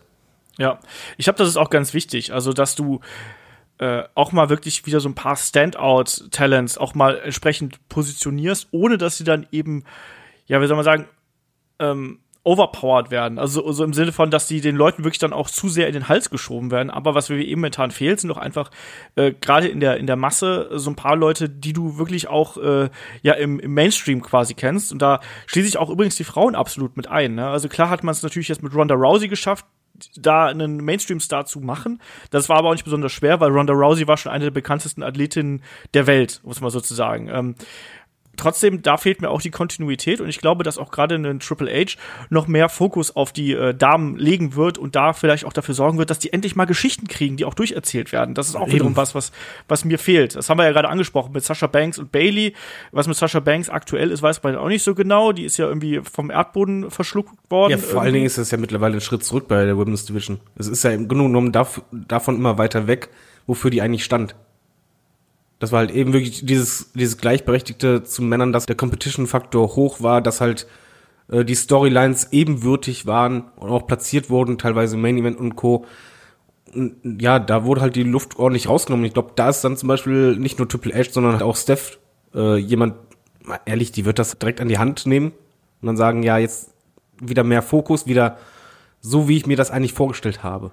Wobei ich da auch sagen muss, dass ich da auch einen ganz klaren Unterschied zwischen Raw und SmackDown aktuell sehe. Also bei SmackDown habe ich schon das Gefühl, dass die Women's Division wirklich äh, absolut wichtig ist und bei Raw habe ich das Gefühl, das ist Ronda Rousey und die Bellas und der Rest ist das Grauen, so ungefähr. Also auch als ich jetzt da auch diese Match äh, die wir jetzt wieder haben, äh, dass dann auf einmal äh, Finn Bella mit einer Bailey reinkommt und äh, dann nur noch grinst und ich weiß nicht was. Also sorry, das nee, das ist irgendwie ein bisschen zu viel. Ähm, dann gefällt mir dieser wirklich natürliche Wettbewerb, den wir jetzt bei äh, SmackDown haben, gerade zwischen Becky und Charlotte, gefällt mir momentan super gut und das ist genau die Art und Weise, wie ich das haben will. Da, da haben, natürlich haben wir da auch so diese, was ja auch ein Triple H sich äh, auf die Fahne geschrieben hat, so mehr Realitätsbezug in den Geschichten.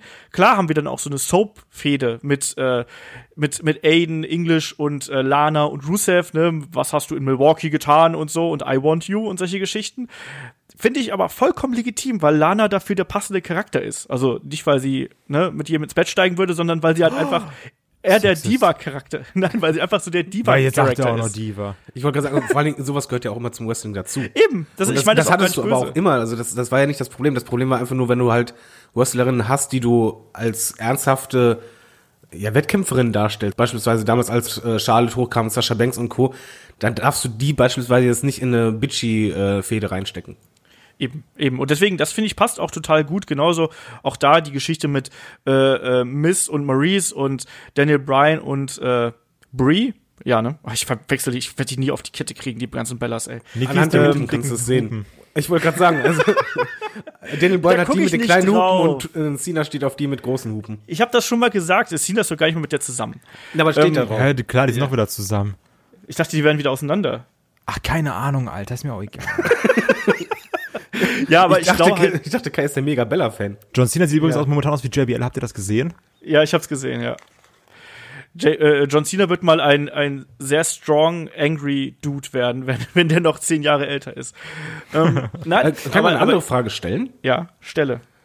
Was ist eure größte Sorge, wenn Triple H übernehmen sollte? Oder wovor hättet ihr Bedenken? Oder seht ihr das, seht ihr als Gefahr bei ihm, als Schwäche? Zwei Sachen. Ähm, Einmal, dass da dass wirklich dieses ich push nur meine Lieblinge kommt. Davor hätte ich ein bisschen Angst. Und ähm, dass Triple H auf einmal wieder so ein Heeper hat, so nach dem Motto, jetzt habe ich die Power, aber ich hätte jetzt doch wieder Bock zu wresteln und hey, ich kann mich ja Champion machen. Also, was wir auch bei einem Vince McMahon dann irgendwie doch trotzdem auch noch mal ein paar Mal hatten, wo er dann auf einmal Champion war. Und ähm, wenn man jetzt zurückdenkt, so die letzten Matches, die ein Triple H bestritten hat, das war ja immer so ein bisschen äh, für, für das größere Gut wo er dann irgendwie mhm. gegen Daniel Bryan verloren hat, was ja auch einfach den Moment noch epischer gemacht hat, wo er auch, obwohl das Match nicht so gut war, trotzdem äh, dann auch bei WrestleMania gegen Rollins verloren hat und sowas. Ronda Rousey. Ronda, genau, wo er sich von Ronda Rousey hat ver vermoppen lassen. Das waren ja alles gute Sachen. Also nicht, dass er dann irgendwann wieder sagt, so, also, so ein Run habe ich noch in mir. Das hoffe ich halt, dass das nicht passiert. Meine größte Angst ist, dass einfach gar nichts passiert. So, sondern dass äh, quasi ihm trotz aller äh, ja, Ambitionen auch innerhalb dieser, dieser Maschinerie, die WWE nun mal ist, dass ganz viele Dinge, die er vielleicht vorhat und wo er äh, Ambitionen für hat, dass die vielleicht gar nicht irgendwie funktionieren. Also zum Beispiel so, äh, ja, ne, mehr, mehr äh, Realitätsbezug. Wir sind PG. Da hast du da schon mal vielleicht so ein bisschen Probleme. Ähm, WWE ist dazu noch ein Aktienunternehmen, das dürfen wir auch nicht äh, unterschätzen. Das heißt, er muss da auch immer gucken, dass entsprechende Publicity reinkommt, dass entsprechend da eine, äh, eine, eine äh, wirtschaftliche Entwicklung hinter ist.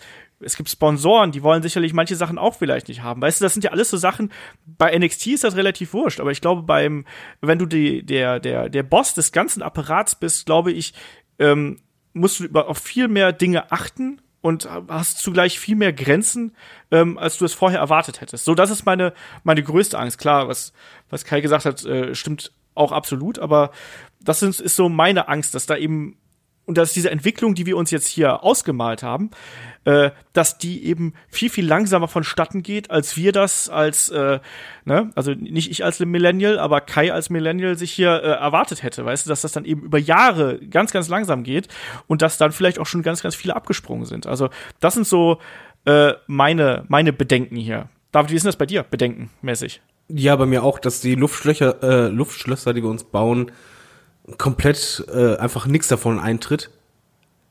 Äh, und das mit dem sich selber nochmal eine, eine große Fehde geben und Titel nur das Ego willen, ich glaube, das ist bei Triple H nicht mehr der Fall. Also da habe ich jetzt weniger Angst, wo ich dann eher schon ähm, Sorge auch habe bei Kai bin, dass er vielleicht dann halt doch wieder von Buddies ähm, ja angesprochen wird oder dass halt äh, er seine Buddies wieder extrem pusht und so. Aber meine Hoffnung ist da halt äh, noch, dass halt wirklich diese Veränderung im Vergleich zu einem Triple H vor 10, 15 Jahren da ist. Aber ja, klar, bei einem Aktienunternehmen, ja, ich, ich bin da äh, zwiegeteilt, weil äh, im Grunde genommen interessiert Aktionäre eigentlich nur die wirtschaftliche Lage. Klar. Und das kannst du, glaube ich, hinkriegen. Und ich, ich glaube, Triple H wird ja auch nicht ähm, also da braucht man irgendwie äh, nichts vormachen, der wird nicht reinkommen und dann plötzlich alles über den Haufen werfen, alles ist plötzlich anders und so wie die Fans das äh, im Internet immer geschrien haben. Er würde dann wahrscheinlich, wenn er es übernimmt, so kleine Bausteine nach und nach das mal ändern, das mal ändern, aber halt immer mit den Zahlen im Blick natürlich. Und das ist, das wäre dann halt eine stetige Entwicklung, die wird auf jeden Fall, denke ich, so drei, vier Jahre dauern und dann hättest du aber eine neue Ära. Da bin ich mir äh, ziemlich sicher, dass dann wirklich eine neue Ära eingeleitet werden würde.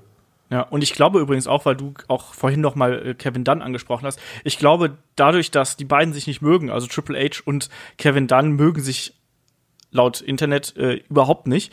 Und ich glaube, dass wenn Vince McMahon geht, wird Kevin Dunn auch erstmal eine deutlich kleinere Nummer sein, wenn er überhaupt noch im Unternehmen ist. Was gut wäre.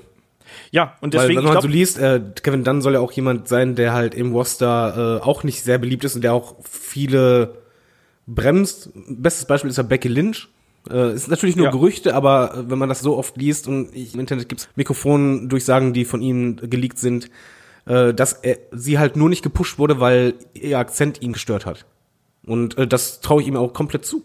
Und äh, ja. das, das ist auch jemand, wo ich halt hoffe, dass der am besten vielleicht mitgeht oder dass einfach Triple H und Steph dann sagen, nee, wir haben jetzt das Sagen, du machst jetzt mal kleinere Brötchen ja, love it or leave it, ne? So ein bisschen. Ja. also, äh, klar. Also, aber es ist auf jeden Fall äh, eine spannende Entwicklung, die die ganze Geschichte hier nehmen wird, weil ja, Vince McMahon möge er noch lange glücklich und gesund leben, aber mit 73 ist es dann auch irgendwann mal, glaube ich, da hat auch jeder Mensch verdient, irgendwie äh, ja seine seine Zeit noch ein bisschen zu genießen, äh, vielleicht noch ein bisschen äh, ja Zeit mit seiner Frau zu haben oder wie auch immer und einfach mal so ein bisschen äh, kürzer zu treten beruflich. Äh, aber ähm, ich glaube. Ja, ich wollte auch noch eine Sache sagen. Mach mal.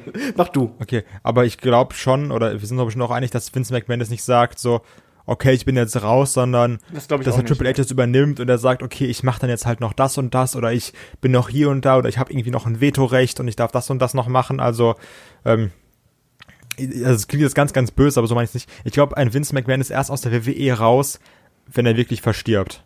Also, ich glaube, WWE, da steckt so viel Herzblut von ihm drin, dass er damit, selbst wenn er noch 95 ist oder sowas, immer noch da irgendwie, irgendwie mitwirken will. Und ich meine jetzt nicht als CEO oder sowas, sondern einfach nur, dass er wenigstens noch so ein bisschen damit reden kann, weil das halt immer noch so dieses sein großes Projekt ist.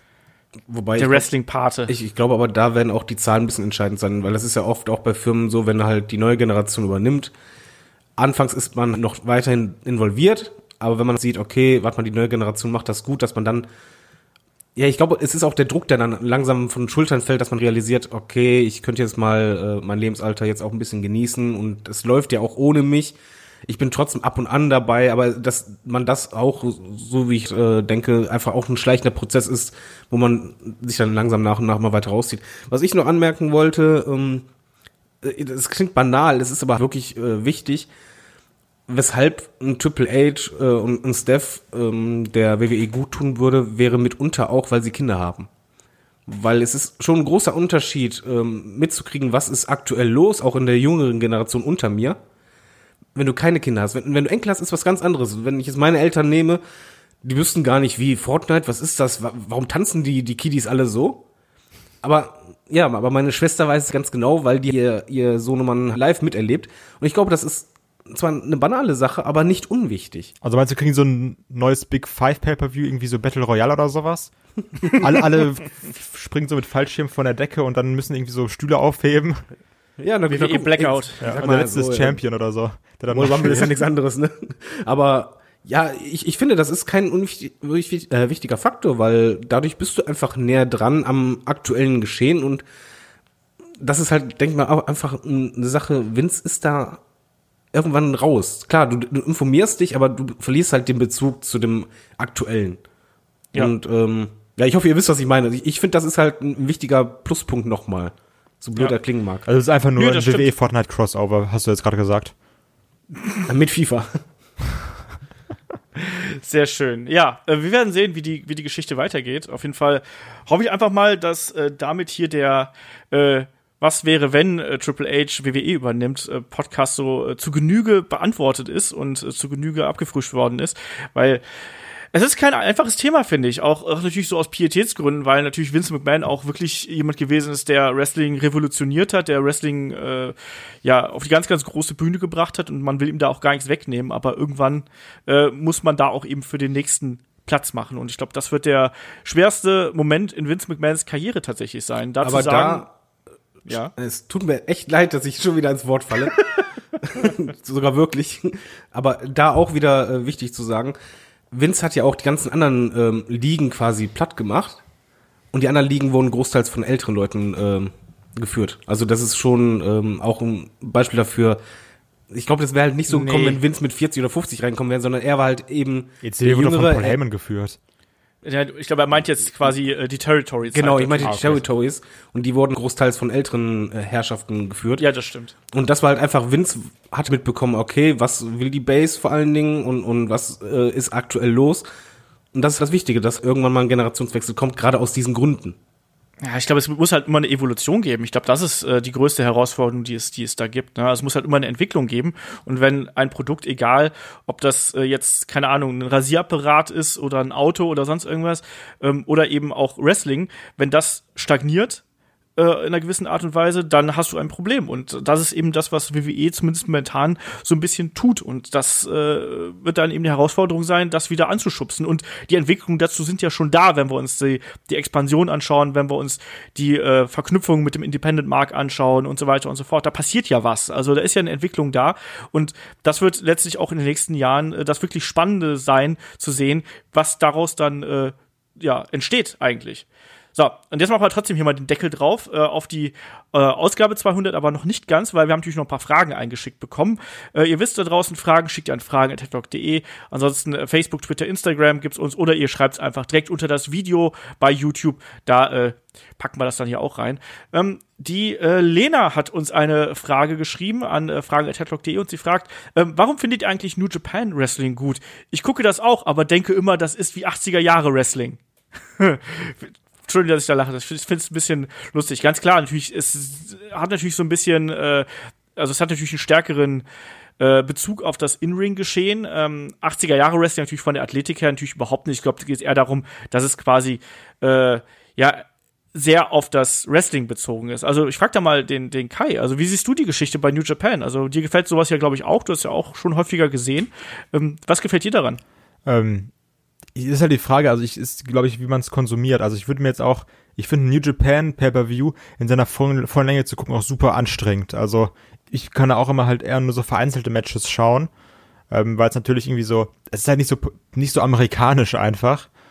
Ähm, aber was mir halt an New Japan gefällt, ist die Art, wie der Matches geführt werden, diese Intensität, die Ringpsychologie, die dahinter steckt, ähm, weil diese Spannung, die zum Ende hin aufgebaut wird. Also, ähm, also ich, ich finde, das Wrestling in vielen New Japan Matches ist einfach besser als in ähm, WWE Matches. Es ist natürlich auch die Härte, ne? Also die Härte der, der Aktionen, äh, teilweise auch die Athletik, die natürlich da vorherrscht. Ähm, klar, die Präsentation ist deutlich anders und du musst auch viel mehr, du musst viel mehr aufpassen einfach während der Matches. Es ist einfach so, weil du ansonsten verstehst du manche Geschichten einfach gar nicht und damit, ich glaube, das ist auch genau das, was äh, die Lena hier mit 80er Jahre Wrestling meint. Also eher diese Geschichte, dass quasi das Storytelling innerhalb der Matches passiert, dass die Matches sehr, sehr lang sind teilweise. Also ähm, mir all das, was, was äh, Kai gerade gesagt hat, sehe ich halt eben auch so. Ähm, und dass man also was mir da auch wiederum extrem gut gefällt, ist einfach die Tatsache, dass man da nicht alles gespoilert bekommt. Ich finde, wenn du außerhalb von WWE dir was anschaust, hast du oftmals wieder so diesen Blick als äh, als purer Mark, weil du einfach gar nicht genau weißt, du hörst keine Gerüchte, wie geht das aus oder sonst irgendwas, sondern du bist einfach so ein bisschen wieder in der Wrestling-Bubble drin und kannst einfach sagen, so, ich lasse mich jetzt darauf ein und ich habe keine Ahnung, wie es weitergeht. Und ich habe auch nicht groß irgendwie da Ambitionen, mich jetzt da in äh, irgendwelchen Reddit-Foren rumzuschlagen. Entsprechend ist das für mich immer wieder was Frisches, was sich dann auch wieder so ein bisschen anfühlt wie von mir aus 80er, 90er Jahre, wo ich auch keine Ahnung von irgendwas hatte. Entsprechend ist das äh, für mich spannend. David, du bist eigentlich gar nicht so bei New Japan drin, aber äh, würde dich sowas noch reizen? es ist mir zu viel. Ich gucke mir ab und an mal äh, ein Match an, wenn ihr das gerade empfehlt ich muss aber zugeben, ich habe aber auch ein bisschen Problem mit der äh, Matchart, beziehungsweise ich kann mir das nicht äh, drei Stunden lang angucken.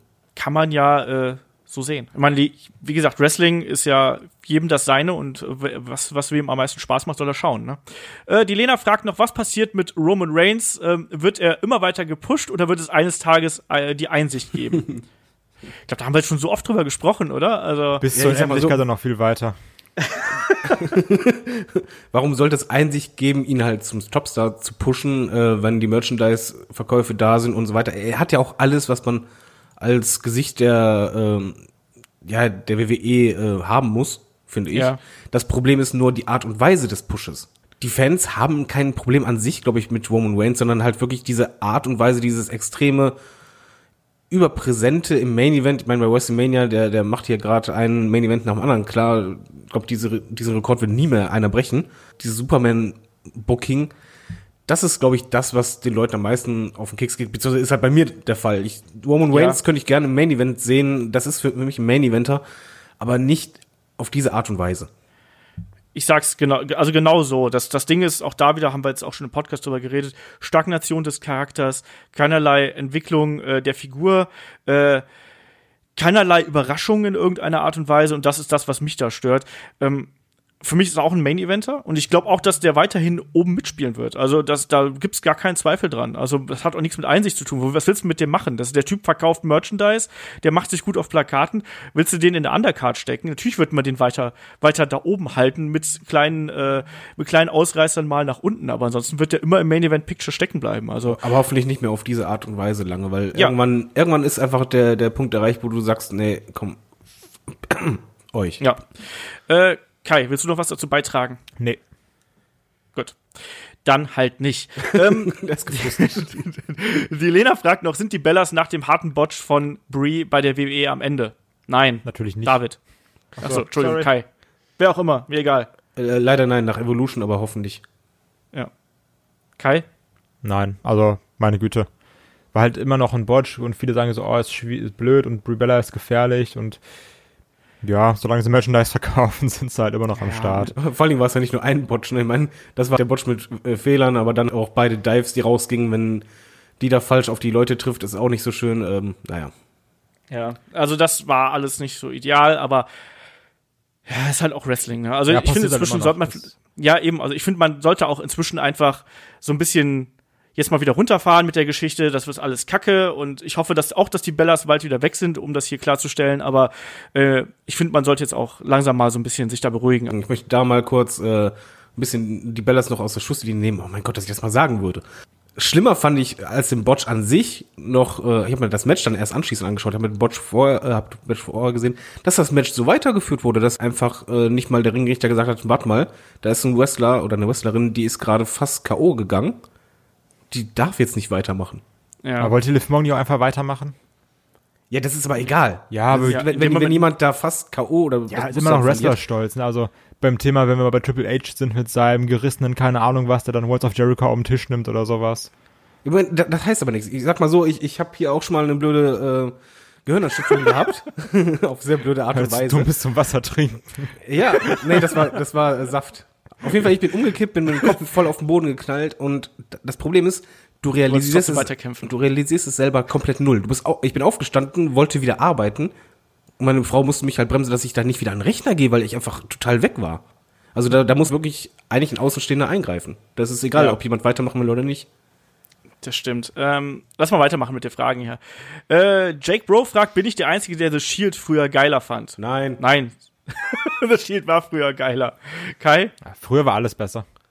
Ja, mindestens. Viel geiler. Äh, Lord Helmchen und äh, God of Vape fragen auf YouTube zum äh, The Club, also zu Gallows und Anderson. Zum einen, wo sind die beiden hin verschwunden und sehen wir die beiden vielleicht irgendwann bei New Japan Pro Wrestling?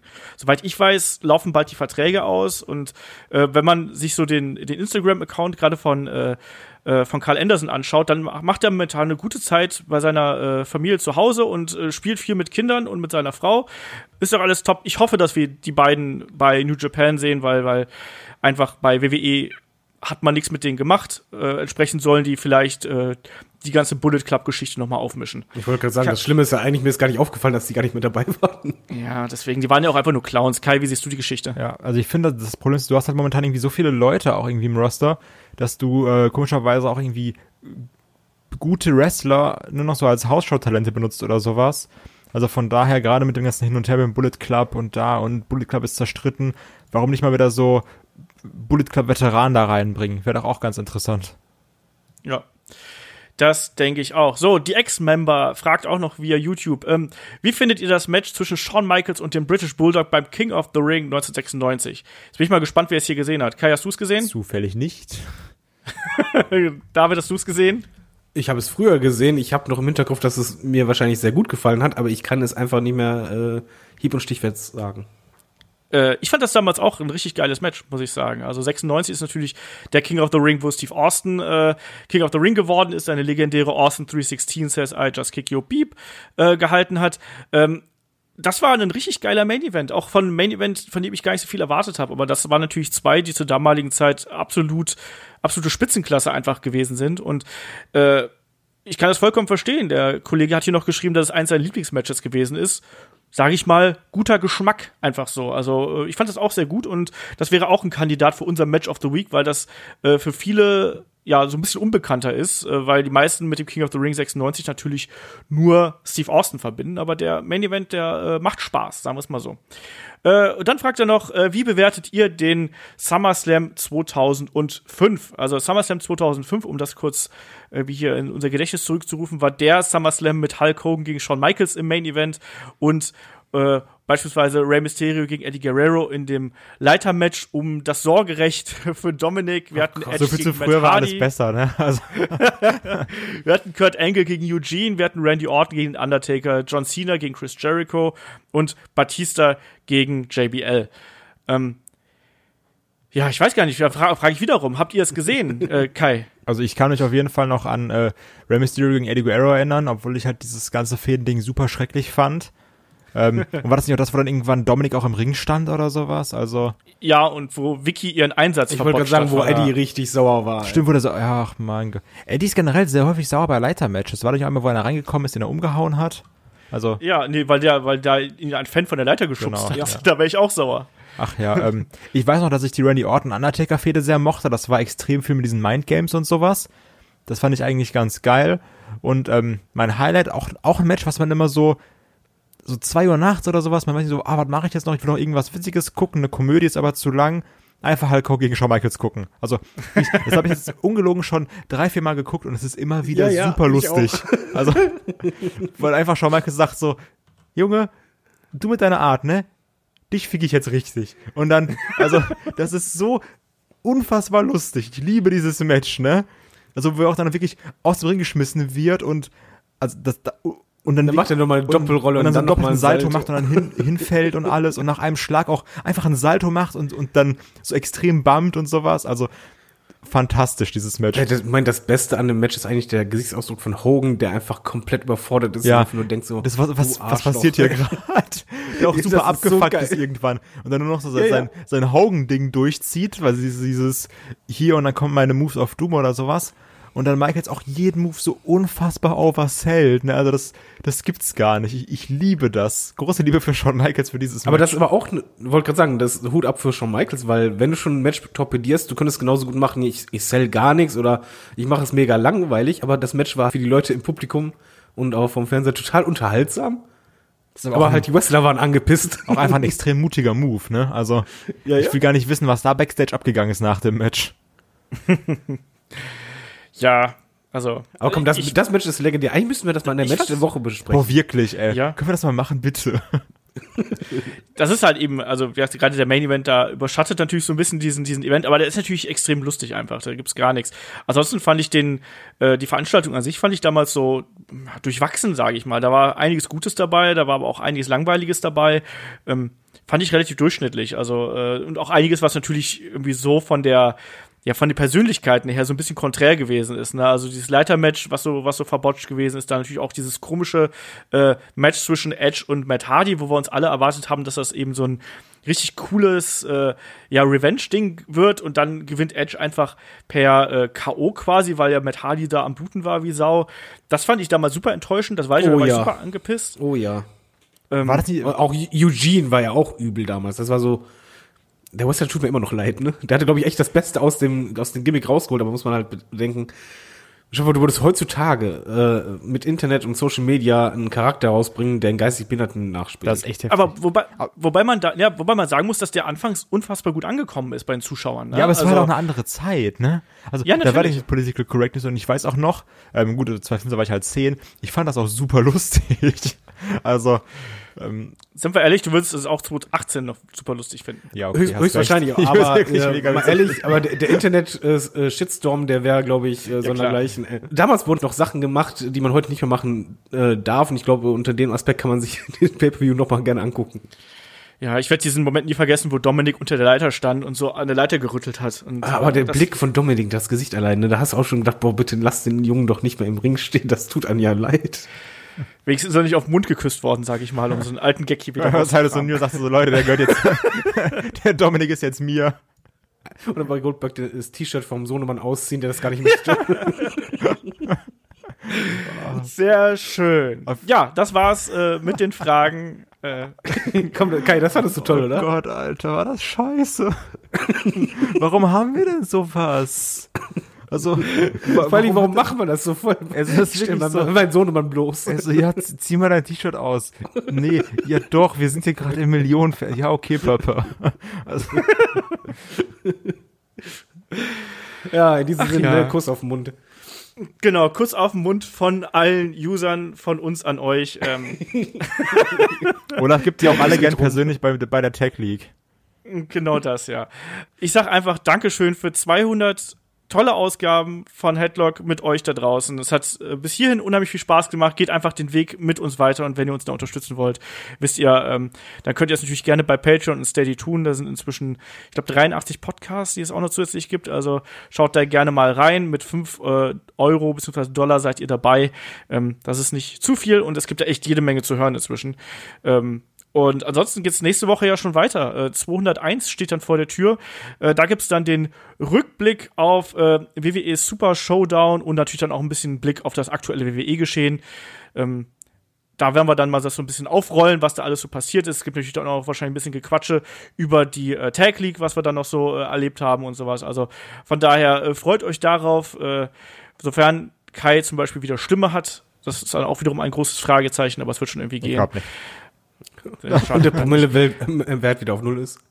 Genau das. Und äh, ansonsten bleibt mir nur noch mal zu sagen, Dankeschön und äh, danke Kai und danke David. Moment. Es sei denn, ja, wollte ich gerade sagen, es sei denn, David will noch was fragen. Ich will noch was ein, ein, äh, anmerken. Erstmal danke an, an die User für 200 äh, Folgen, aber auch äh, danke an, an euch da, äh, mit dem wir halt mal podcasten, weil ich finde das Team sehr cool. Ich habe immer Spaß beim Podcast und ähm, das heißt halt schon viel, wenn man das halt so lange macht und äh, so oft macht und dass man halt äh, trotzdem immer im Podcast irgendwie äh, Spaß hat.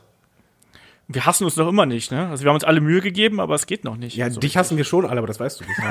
Das hatten wir im Das anderen ist halt Chat, das- wo du nicht drin bist. Das so. Anti-Olaf-Chat. Ja, wollte ich gerade sagen, so ein No Olaf. No Olafs. Aber der andere Olaf ist doch drin. Nein, da steht No, no, ist egal. Ähm, ja, nein, das ist natürlich auch äh, wiederum was, was dann hier mit reinspielt. Ne? Ich glaube, man merkt auch, dass wir da alle Spaß dran haben. Ähm, und machen wir uns nichts vor, wie du gerade gesagt hast. Ne? Wenn, wenn wir uns hier Kacke finden würden, hätten wir nicht 200 Ausgaben. Also inzwischen ist es ja eigentlich eher fast die 300 Ausgaben, wenn wir noch die Patreon-Sachen mit reinnehmen. Äh, das ist schon, schon crazy, wie sich das hier entwickelt hat. Und auch da wieder, ne? danke an, an alle, die da äh, sich jede Woche auch die Zeit nehmen, äh, sich hier mit mir hinzusetzen, ne? damit das funktioniert.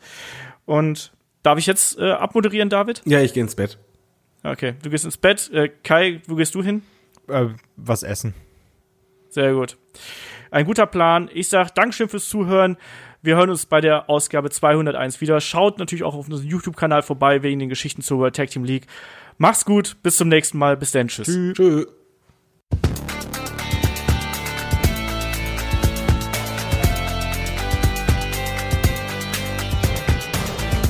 Headlock, der Pro Wrestling Podcast.